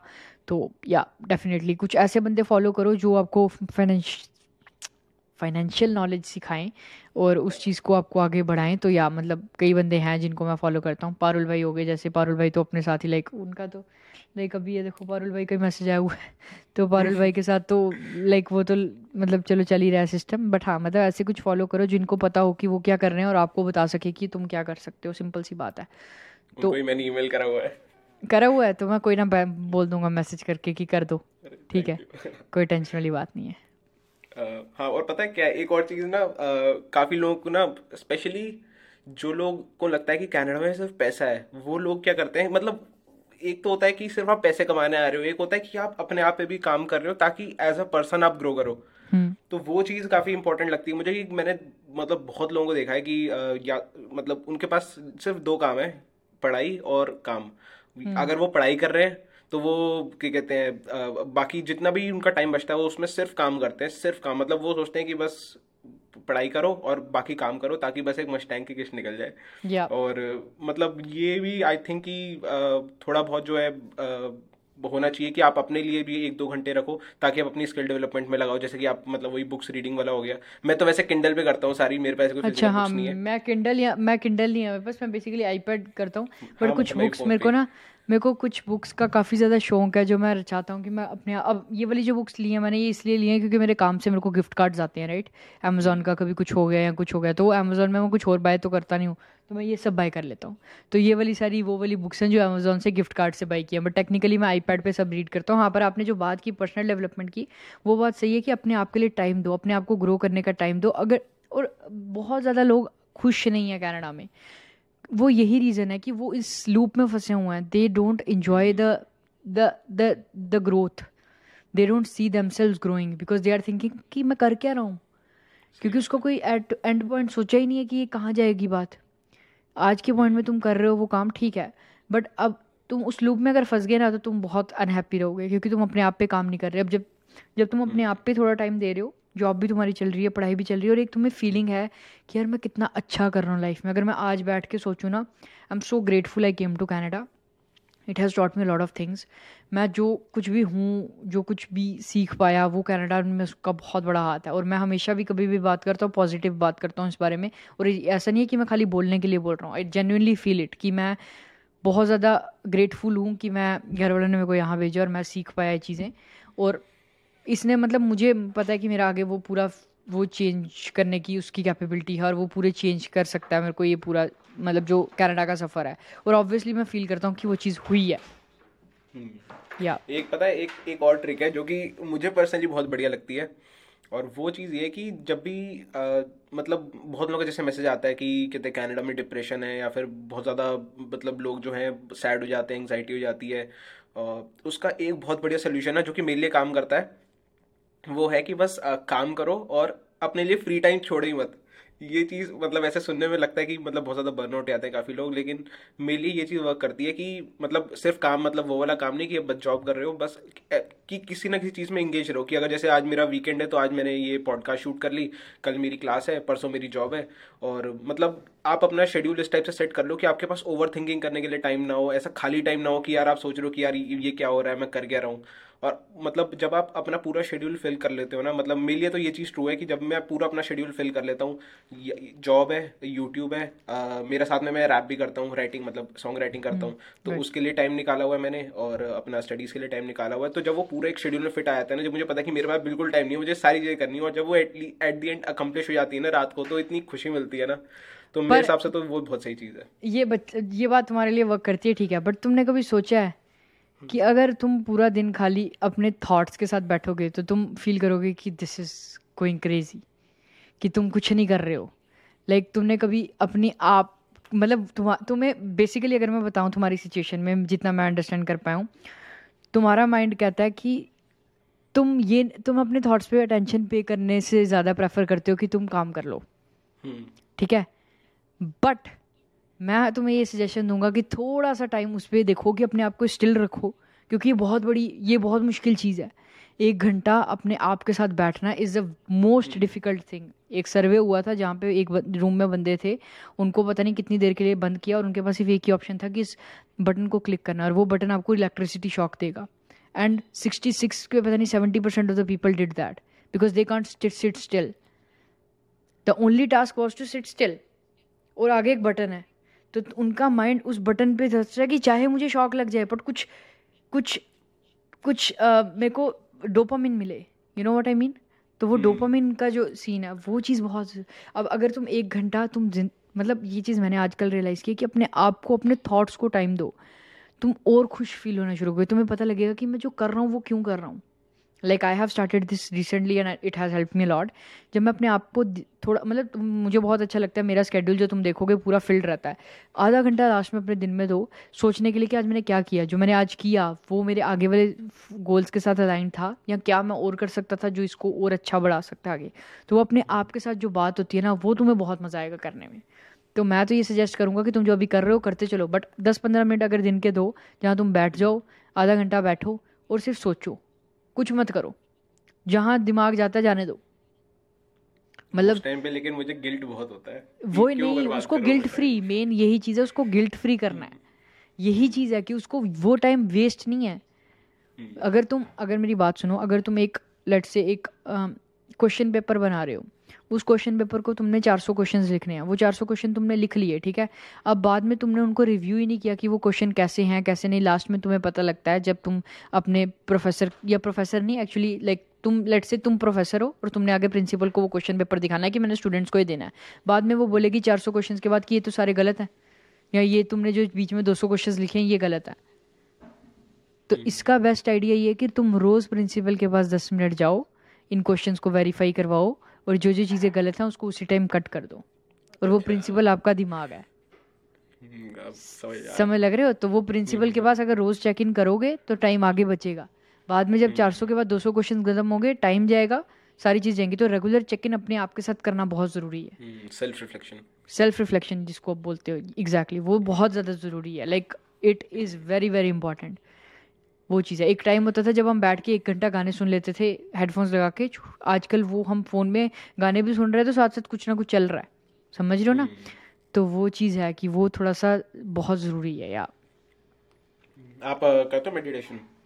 Uh, मैं यार ऑन एंड ऑफ, काफ़ी ज़्यादा ऑन एंड ऑफ हूँ इस चीज़ में। अब मेरा ऐसा है कि मैं जिम जाता हूँ, जिम में मैं लाइक दस मिनट सोना लेता हूँ, उस सोना के टाइम में मैं एक लाइक नॉर्मल सी ट्यून मेडिटेशन वाली ट्यून लगा लेता हूँ। ईशा साउंड्स, जो ईशा वो है क्या बोलते हैं सदगुरु की फाउंडेशन एसोसिएशन है, कह सकते हो आप, नॉन प्रॉफिट ऑर्गेनाइजेशन, उसकी जो साउंड्स हैं स्पॉटिफाई पे और काफ़ी ज़्यादा मेरे को बहुत अच्छी लगती हैं। ईशा साउंड्स अगर सर्च करोगे तो काफ़ी ज़्यादा साउंड है, उसको साउंड लगा के बस आप पाँच छः मिनट अपनी आंखें बंद करके, वो मेरे लिए बेस्ट वर्क करता है। मैं ट्राई काफ़ी किया है पंद्रह पंद्रह मिनट बीस बीस मिनट, बट मैं ऑन एंड ऑफ रहता हूँ। But it definitely helps. जब जब मैंने वो ट्राई किया है वो चीज़ मेरे को काफ़ी ज़्यादा हेल्प करती है, बट मैं इसको हैबिट नहीं बना पाता। Maybe over the time बना लूँ, बट इस साल मेरा इस साल मेरा मेन गोल ये है कि फिटनेस पे थोड़ा ध्यान देना है। तो वो चीज़ है कि इस साल के गोल्स गोल्स तो नहीं कहूँगा मैं, क्योंकि मेरे हिसाब से आज इस साल मुझे मतलब नई चीज़ पता लगी कि हमें गोल्स नहीं रखने चाहिए, हमें थीम्स रखनी चाहिए। मेरे को ऐसा लगा कि एक साल को एक थीम के दे दो, जैसे अब अगले बीस साल हैं तुम्हारे। अब मेरी ये वाली जो साल की थीम है वो है फिटनेस, कि सर मुझे फिटनेस की तरफ ध्यान देना है। अब ऐसा नहीं है कि मैंने ओके यूट्यूब पे पचास वीडियोस डाली हैं, उसके बाद अपने तीन सौ साठ में से दो सौ दिन मैंने जिम जाना है, उसके बाद मैंने अपने यूट्यूब के फॉलोअर तीन लाइक सब्सक्राइबर तीन सौ के कर देना है। ये गोल्स जो है ना at the end of the day तुम्हें याद भी नहीं रहते। बट अगर तुमने थीम रखी है, ये मैंने एक वीडियो देखी थी यूट्यूब पे, मेरा कॉन्सेप्ट नहीं है ये, दो तीन मिनट की वीडियो थी, बहुत अच्छी थी। उसमें उन्होंने बोला कि एक थीम रखो कि ये साल में तुम एक चीज़ ठीक करोगे। तुम्हारे पास आगे पच्चीस तीस साल है, राइट। अगर तुम हर साल एक चीज़ भी ठीक करोगे, कितनी बड़ी बात है। अगर इस साल मैं अपनी देता हूँ फिटनेस को, अगले साल मैं देता हूँ कंटेंट क्रिएशन को या करियर को, उससे अगला साल मैं देता हूँ लाइक कि मेंटल हेल्थ को या फिर यू नो सेल्फ रिफ्लेक्शन को, पूरा साल सिर्फ सेल्फ रिफ्लेक्शन, हर साल हर दिन शाम को बैठ के बस ये रिफ्लेक्ट करना है क्या किया अच्छे से। तो एक एक साल में भी तुम्हें पाँच सालों में पाँच चीज़ें ठीक कर सकते हो पूरी। तो अब और इससे होगा क्या, जब भी तुम कोई टास्क करोगे ना तुम्हें ये चीज़ रहेगी कि यार ये क्या मेरी थीम के साथ अलाइंड है। अगर मैं अभी देख अगर मैंने पाँच दिन जिम जाना है और मैं दो दिन ही गया हूँ तो मैं आगे बोले नहीं यार आज रहने देते हैं, तो क्या ये मेरी थीम के साथ अलाइंड है कि नहीं है। अगर तो थीम के साथ अलाइंड नहीं है तुम्हें नहीं अच्छा लगेगा और तुम वो काम करोगे। hmm. तो वो चीज़ है या yeah. इंटरेस्टिंग। आप वैसे मुझे लग रहा है आप स्टार्टिंग से ही सेल्फ इम्प्रूवमेंट में बहुत ज़्यादा इनटू हो। या या मेरे को लाइक एट्थ क्लास से मैं काफ़ी ज़्यादा इस चीज़ में था, जब like, से रिच डैड पुअर डैड पढ़ी।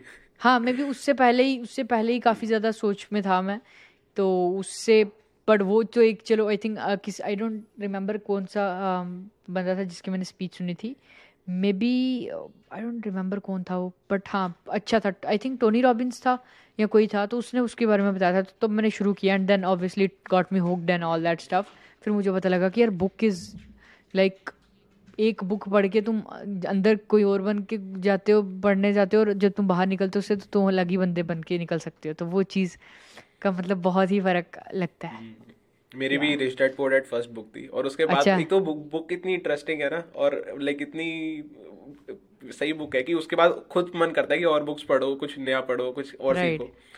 तो वहाँ से मतलब मेरा स्टार्ट हुआ था कि मतलब बुक्स पढ़ने का। उसके बाद तो अभी मैं वो पढ़ रहा था forty eight laws of power forty eight laws of power by Robert Greene. Right right. आपको आपने पढ़ी है क्या वो? नहीं मैंने वो नहीं पढ़ी। मैंने हाँ मैंने सुना है उसकी forty eight laws of power मैंने सुना है बट मैंने पढ़ी नहीं है। काफ़ी लंबी बुक है, काफ़ी भारी बुक है वो, तो मैं उसको पढ़ूंगा, मेरे लिस्ट में है। मैं अभी जो पढ़ रहा हूँ करेंटली वो है ये वाला shoe dog by Phil Knight. तो ये उसकी स्टोरी है जिन्होंने नाइकी फाउंड किया था, कैसे किया था कैसे नहीं, वो ये अभी पढ़ रहा हूँ। लास्ट मैंने अभी पढ़ी है four thousand weeks by Oliver Burkeman I believe, वो काफ़ी अच्छी बुक थी। तो हाँ मतलब हाँ काफ़ी कुछ हैं बुक्स मेरी। कुछ जो फेवरेट बुक्स हैं उनमें से मैं मतलब बताऊँ अगर एक तो रिच डैड पुअर डैड होगी, एक मुझे अच्छी लगती है यार काफ़ी ज़्यादा बुक्स हैं लाइक वो चीज़ है ना कि एक टाइम सोचने में बहुत ज़्यादा वो। एक मैंने ये पढ़ी काफ़ी अच्छी लगी मुझे mindful to mindful mindful to mindful you know ये बाय बाय ओम स्वामी, ये काफ़ी okay. अच्छी इनकी बुक है। तो मतलब यहाँ काफ़ी ऐसी बुक्स हैं जो मतलब मैंने पढ़ी हैं। अटोमिक मेरे को कंपाउंड इफेक्ट बहुत अच्छी लगती है, एटॉमिक हैबिट्स से अच्छी मेरे को कंपाउंड इफेक्ट लगती है, वो भी बहुत अच्छी लास्ट ईयर मैंने पढ़ी। हाँ मतलब इस साल मैंने पूरा बुक्स का पहले ही बना लिया हुआ कि ये ये बुक्स पढ़नी है और वो वो बुक्स पढ़ेंगे, काफ़ी एक लिस्ट बना ली है। तो यार लेट्स सी देखते हैं कैसा बनता है। यार जब पढ़ने बैठे हो तो मज़ा भी आता है, मज़ा भी आता है यार। मैं अपने इंस्टाग्राम पे शेयर यार लगाना पड़ता है, पहले दस मिनट तुम्हें फोकस बिठाना पड़ता है, फिर उसके बाद जब तुम्हारा फोकस बैठ जाता है फिर आधा घंटा। मेरा ऐसा रूल है कि आधा घंटा पढ़ना है, आधा घंटा में मैं पंद्रह से बीस पेज कवर कर लेता हूँ, एटलीस्ट पंद्रह पेज कवर कर लेता हूँ, मेरे लिए इनफ है। रोज़ का मेरे और एक मैंने ऐसे ट्रैकर रखे हुए अपनी लाइफ के लिए, जो कि जैसे ये एक रीडिंग का ट्रैकर है, ठीक है, एक जिम का ट्रैकर है और एक ट्रैकर है जूस मतलब एक मेरी हैबिट है उसका जूसिंग का। तो वो करके तीन ट्रैकर हैं और रोज़ अपना मार्क कर लिया कि हाँ भाई ये ट्रैक वाला काम डन है। तो इससे मेरे को अच्छा रहता है। ऑनलाइन भी बहुत ट्रैकर्स मिल जाएंगे but I prefer pen and paper method always, तो इसलिए मैं ये वाला तरीका यूज़ करता हूँ। आपने नोशन यूज़ करा है? हाँ मैंने नोशन यूज़ करा है, मेरा अभी भी मैं यूज़ करता हूँ। हाँ हाँ हाँ मैं नोशन यूज़ करता हूँ। नोशन मेरे को प्रोजेक्ट मैनेजमेंट के लिए काफ़ी अच्छा लगता है, जैसे यूट्यूब वाला स्टफ हो गया जो हम ट्रैक करना लाइक हैबिट ट्रैकर्स, तो उसमें बहुत अच्छे अच्छे हैबिट ट्रैकर्स हैं।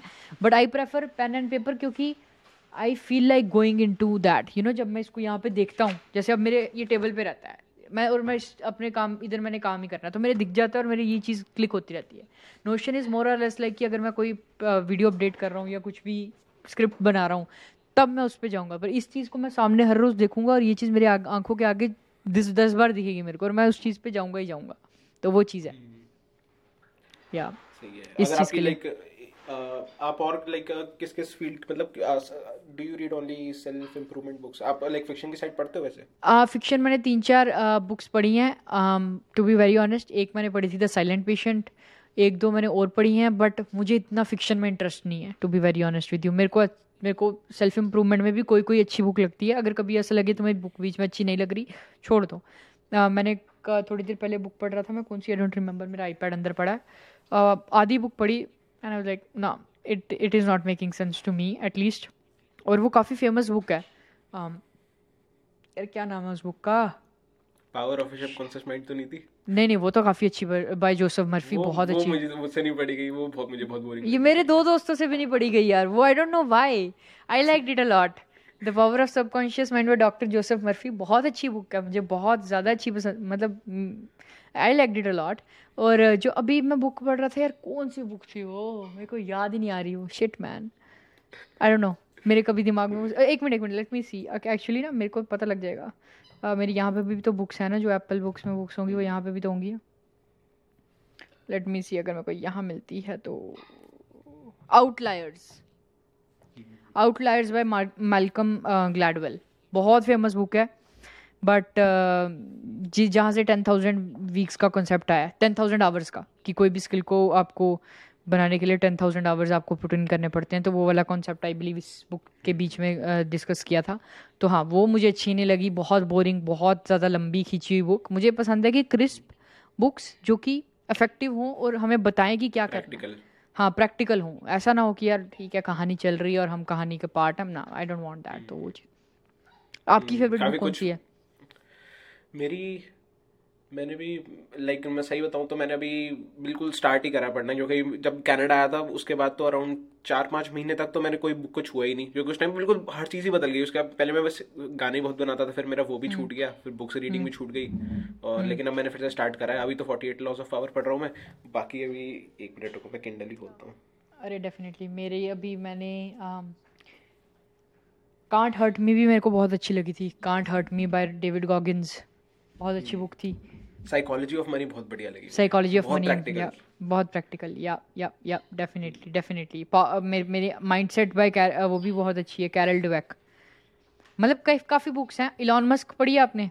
इलॉन मस्क की का बहुत brilliant book, brilliant, absolutely brilliant. एक ये बुक है Steve Jobs by Walter Isaacson, बहुत हैवी बुक है, ये मैंने पढ़ी हुई है बुक, ये मैं ऑलरेडी पढ़ चुका हूँ, बट मैं इसकी स्पेशल वाली कॉपी लेके आया, मुझे बहुत अच्छी लगती है, like it is one of the great books जो मैंने आज। मुझे और पता चली कि कनाडा में, मतलब ये मुझे आठ महीने हो गए कनाडा में आए हुए, और मुझे अभी अभी इसी महीने पता चली कि यहाँ पे पब्लिक लाइब्रेरीज फ्री हैं, कोई भी जाके बुक उठा लो, पे, पे नहीं करना होता।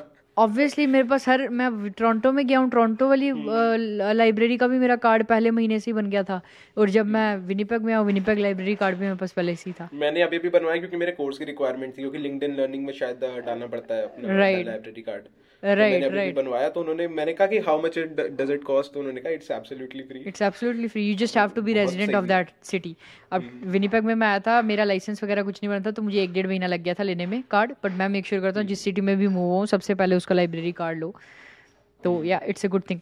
टेक्निकली तो मेरे पास काफ़ी बुक्स हैं अभी आईपैड पे पड़ी हुई, जो कि मैंने डाउनलोड कर ली हैं तीस से चालीस बुक्स इस साल के लिए, तो वो तो चीज़ चलो जब करेंगे करेंगे, बट या मतलब लाइब्रेरी कभी कभी मज़ा आता है जाने में, यू you नो know, जब तुम्हें hmm. मैं पहले क्या करता था, टोरंटो में मेरे पास आईपैड भी नहीं होता था ना, आजकल तो चलो मैंने सिर्फ आईपैड मैंने सिर्फ एक ही पर्पज़ के ले लिया, वो है रीडिंग, और कुछ नहीं करता मैं उसमें, कोई कंटेंट कंज्यूम नहीं करता, कोई यूट्यूब नहीं देखता, कोई कुछ नहीं, सिर्फ और सिर्फ रीडिंग।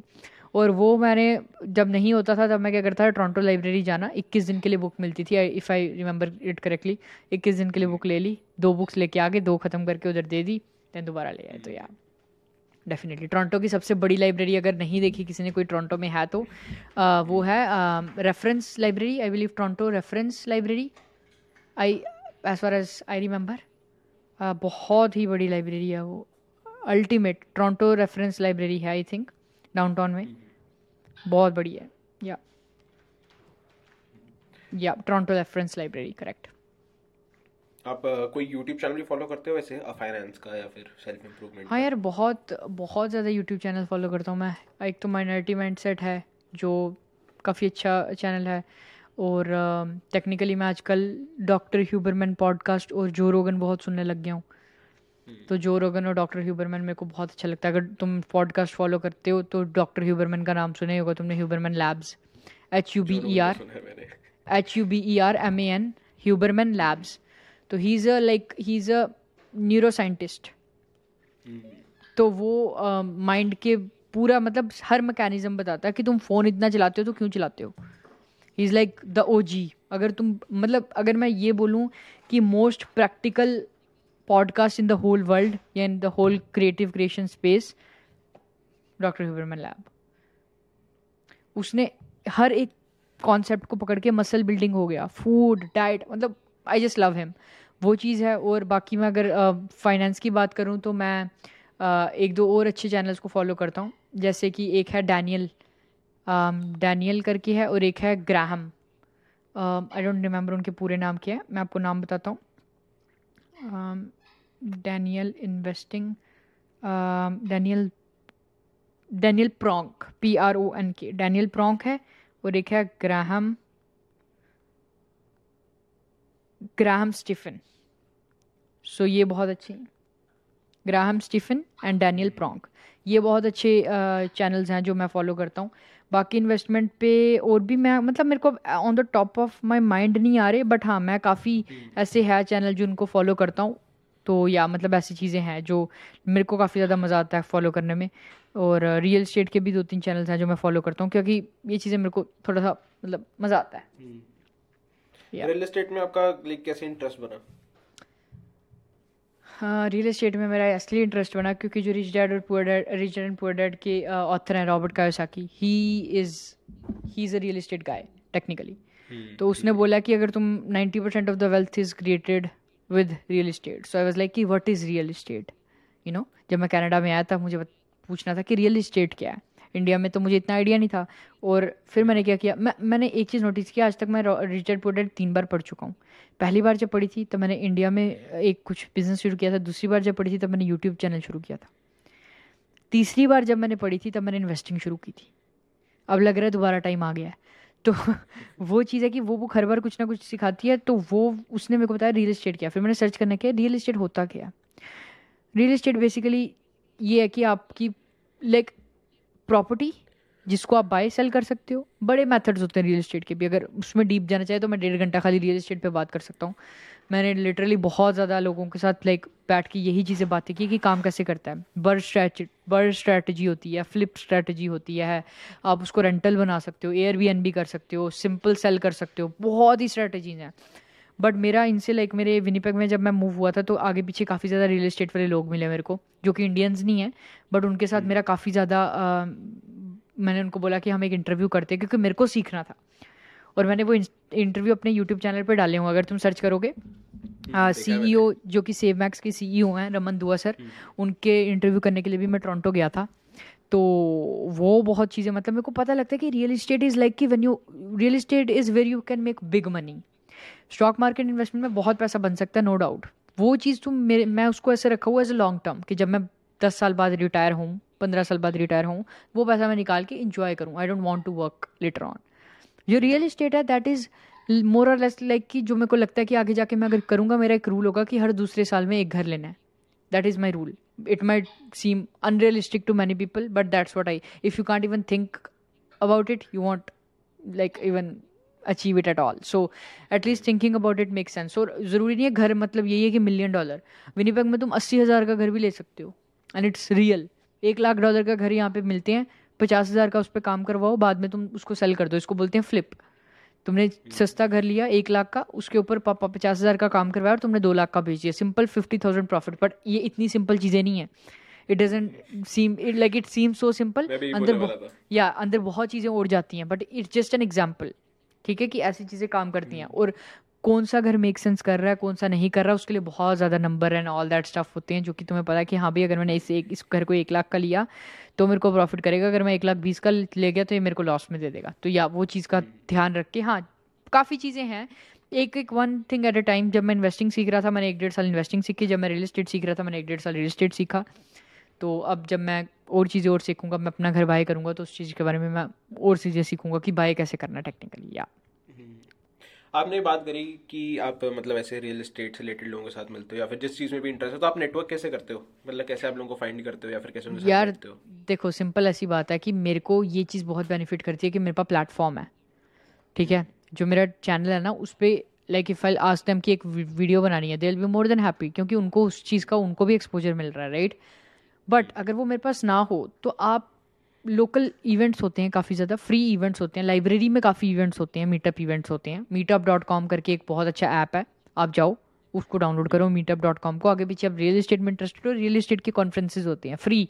इवन आपको पिज़्ज़ा, ड्रिंक्स वगैरह वो खुद वहाँ पर मिलेंगी, जाओ बैठो, लोगों की बातें सुनो कि कैसे लोग पैसा बना रहे हैं, उनके साथ मिलो, उनके साथ बात करो कि I am very enthusiastic, I just want to know how to learn. और जो जिन बंदों से मैंने सीखी सारी चीज़ें, वो they they charge fifteen to twenty thousand dollars for their whole you know guidance. And मैंने ऐसा नहीं कि उनसे वन बाय पूरा घर लेना सीखा सीखा या कुछ भी किया, मैंने सिर्फ अंडरस्टैंड किया कि चीज़ें कैसे काम करती हैं। वंस यू नो कि क्या क्या चीज़ें होती हैं, then you will figure it out, अगर आपका मन है तो। तो वो चीज़ है कि मैंने उनसे सीखा। ओके okay, अगर वो तो मेरे को कहते थे कि लाइक अगर तूने विनिपेग में रियल एस्टेट करनी है, क्योंकि they are in Winnipeg right, कि विनिपेग में रियल एस्टेट करनी है, मेरे साथ लग जा, हर रोज़ हम जाएंगे, प्रॉपर्टीज़ देखेंगे, कॉन्ट्रैक्टर से बात करेंगे, किसने ठीक करनी है प्रॉपर्टी, कैसे काम करेगा, कहाँ से अप्रेज़ करवानी है प्रॉपर्टी को। अब अप्रेजल क्या होता है, जब प्रॉपर्टी की तुमने ठीक करवा दी, अब उसकी वैल्यू कितनी बढ़ गई, तो वो कौन डिसाइड करता है, वो एक अप्रेजर डिसाइड करता है। तो वो घर पे आता है आपके और कहता है कि अच्छा इसकी वैल्यू अब हो गई है दो लाख, तो आपका लगा था डेढ़ लाख, टेक्निकली आपका पचास हज़ार का ऊपर प्रॉफिट आ गया। तो फिर उस अप्रेज्ड वैल्यू पे तुम प्रॉपर्टी को सेल करने के लिए डालते हो और उस वैल्यू पे वो सेल होती है, उससे ज़्यादा पे या जिस हिसाब से भी वो होती है, तो तब आपको पता लगता है कि वो प्रॉफिट हुआ। तो ये सारी चीज़ें जो होती हैं ये आपको पता लगना है। मीटअप डॉट कॉम करो, आगे पीछे आप कॉन्फ्रेंसेस देखो, वहाँ पे जाओ, लोगों से बात करो और लोगों से सीखो। थोड़ा सा इंट्रोवर्ट नेचर भी होगा तब भी कोशिश करो कि आप आगे बढ़ो, क्योंकि कोई घर पे आके आपको सिखाने नहीं वाला, दैट इज़ फॉर श्योर। आप भी स्टार्टिंग में इंट्रोवर्ट थे मेरे हिसाब से ना? नहीं यार, नहीं नहीं, I was never an introvert, कभी भी नहीं, like I have never ever been an introvert, कभी भी नहीं। लाइक मैं इस चीज़ को खुशी से भी मानता हूँ, थोड़ा सा ये भी है, मैं पूरा लाइक हम I was always an extrovert शुरू से, बचपन से लेकर मैं कभी भी इंट्रोवर्ट नहीं हूँ। I was always open to talk, I was always open to reach out to people, तो जिसने मेरे को काफ़ी हेल्प किया टू बी ऑनेस्ट। क्योंकि बट ऐसा नहीं है कि इंट्रोवर्ट में कुछ नहीं है, अरे इंट्रोवर्ट्स बहुत बहुत अच्छे तरीके से आई हैव सीन इंट्रोवर्ट्स जो कि कहाँ से कहाँ पहुँच जाते हैं डिसेंसी के साथ। ऐसा कुछ नहीं है कि एक्सट्रोवर्ट ही होना चाहिए, बट हाँ मैं एक्सट्रोवर्ट रहा हूँ और उसने मुझे काफ़ी हेल्प किया टू बी ऑनेस्ट। या मैं मैं वैसे स्टार्टिंग से इंट्रोवर्ट था भी, लेकिन अब कनाडा में ना एक मौका मिल जाता है कि आप अपनी पर्सनालिटी अपने हिसाब से डिफाइन कर सकते हो। राइट राइट, जब आप नए नए आते हो ना, किसी को नहीं पता कि आप कैसे हो, आप इंट्रोवर्ट हो, एक्सट्रोवर्ट हो, कैसे आप बात करते हो। आप अगर नए तरीके से बात करना शुरू कर दो ना, लोगों को लगेगा ये तो पहले से ही ऐसा था। वो चीज़ बहुत सही है।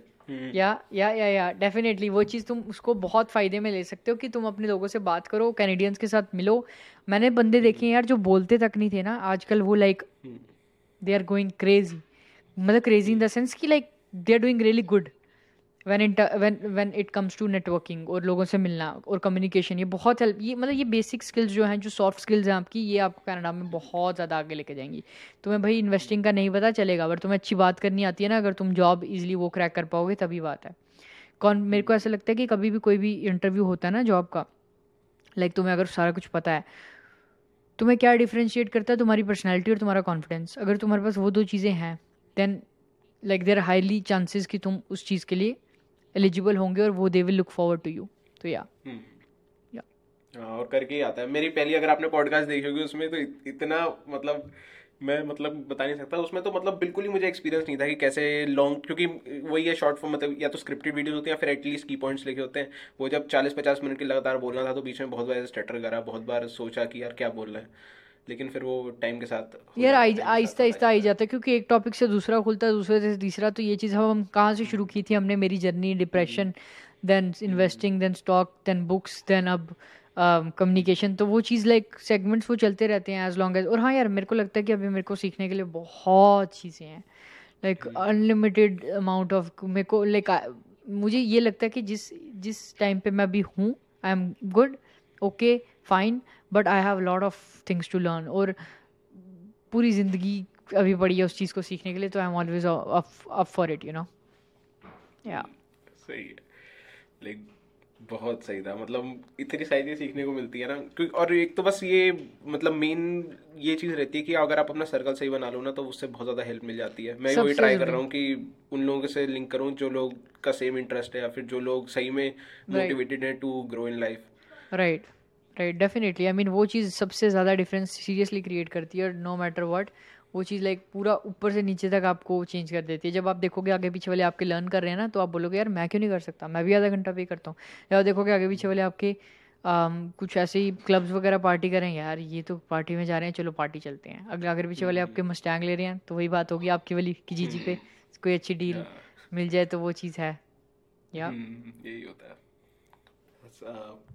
सही है, लाइक मुझे तो बहुत बढ़िया लगा है पूरा लाइक कॉन्वर्जेशन करके। लिटरली मैं एक टाइम पे आपकी वीडियोस देखता था ना स्टार्टिंग में इंडिया में, मैंने कभी सोचा नहीं था कि मैं आपसे ऐसे पॉडकास्ट करूंगा, लेकिन फिर मैंने सोचा कि let's just send a mail, देखते हैं क्या होता है। हाँ राइट, और मैं हमेशा ओपन रहता हूँ यार ऐसी चीज़ों के लिए टू बी ऑनेस्ट, क्योंकि मेरे को लगता है कि यार मेरा ऐसा कुछ नहीं है कि यार जो मर्जी है जैसा भी है, अच्छे मतलब कॉन्वर्जेशंस के लिए मेरे को हमेशा मज़ा आता है, कुछ नया सीखने को मिलता है। तुम्हारे बारे में मुझे सीखने को मिला कि तुम रैप वगैरह भी करते थे, ठीक है, ये चीज़ें मुझे कब पता लगती है अगर मैं ऐसे तुम देखता, तो वो चीज़ें like you get to know people, you learn a lot about people, और कई ज़्यादा चीज़ें तुम सीखते हो, तो वो चीज़ हमेशा एक अप्रोच अच्छा रहता है मेरे हिसाब से। राइट सही है, डेफिनेटली मुझे भी बहुत मजा आया। बाकी हाँ अब एक पॉडकास्ट करेंगे जब आपने अपना पहला घर ले लोगे, अपनी पहली डेफिनेटली, अरे definitely hundred percent for sure I am down for it.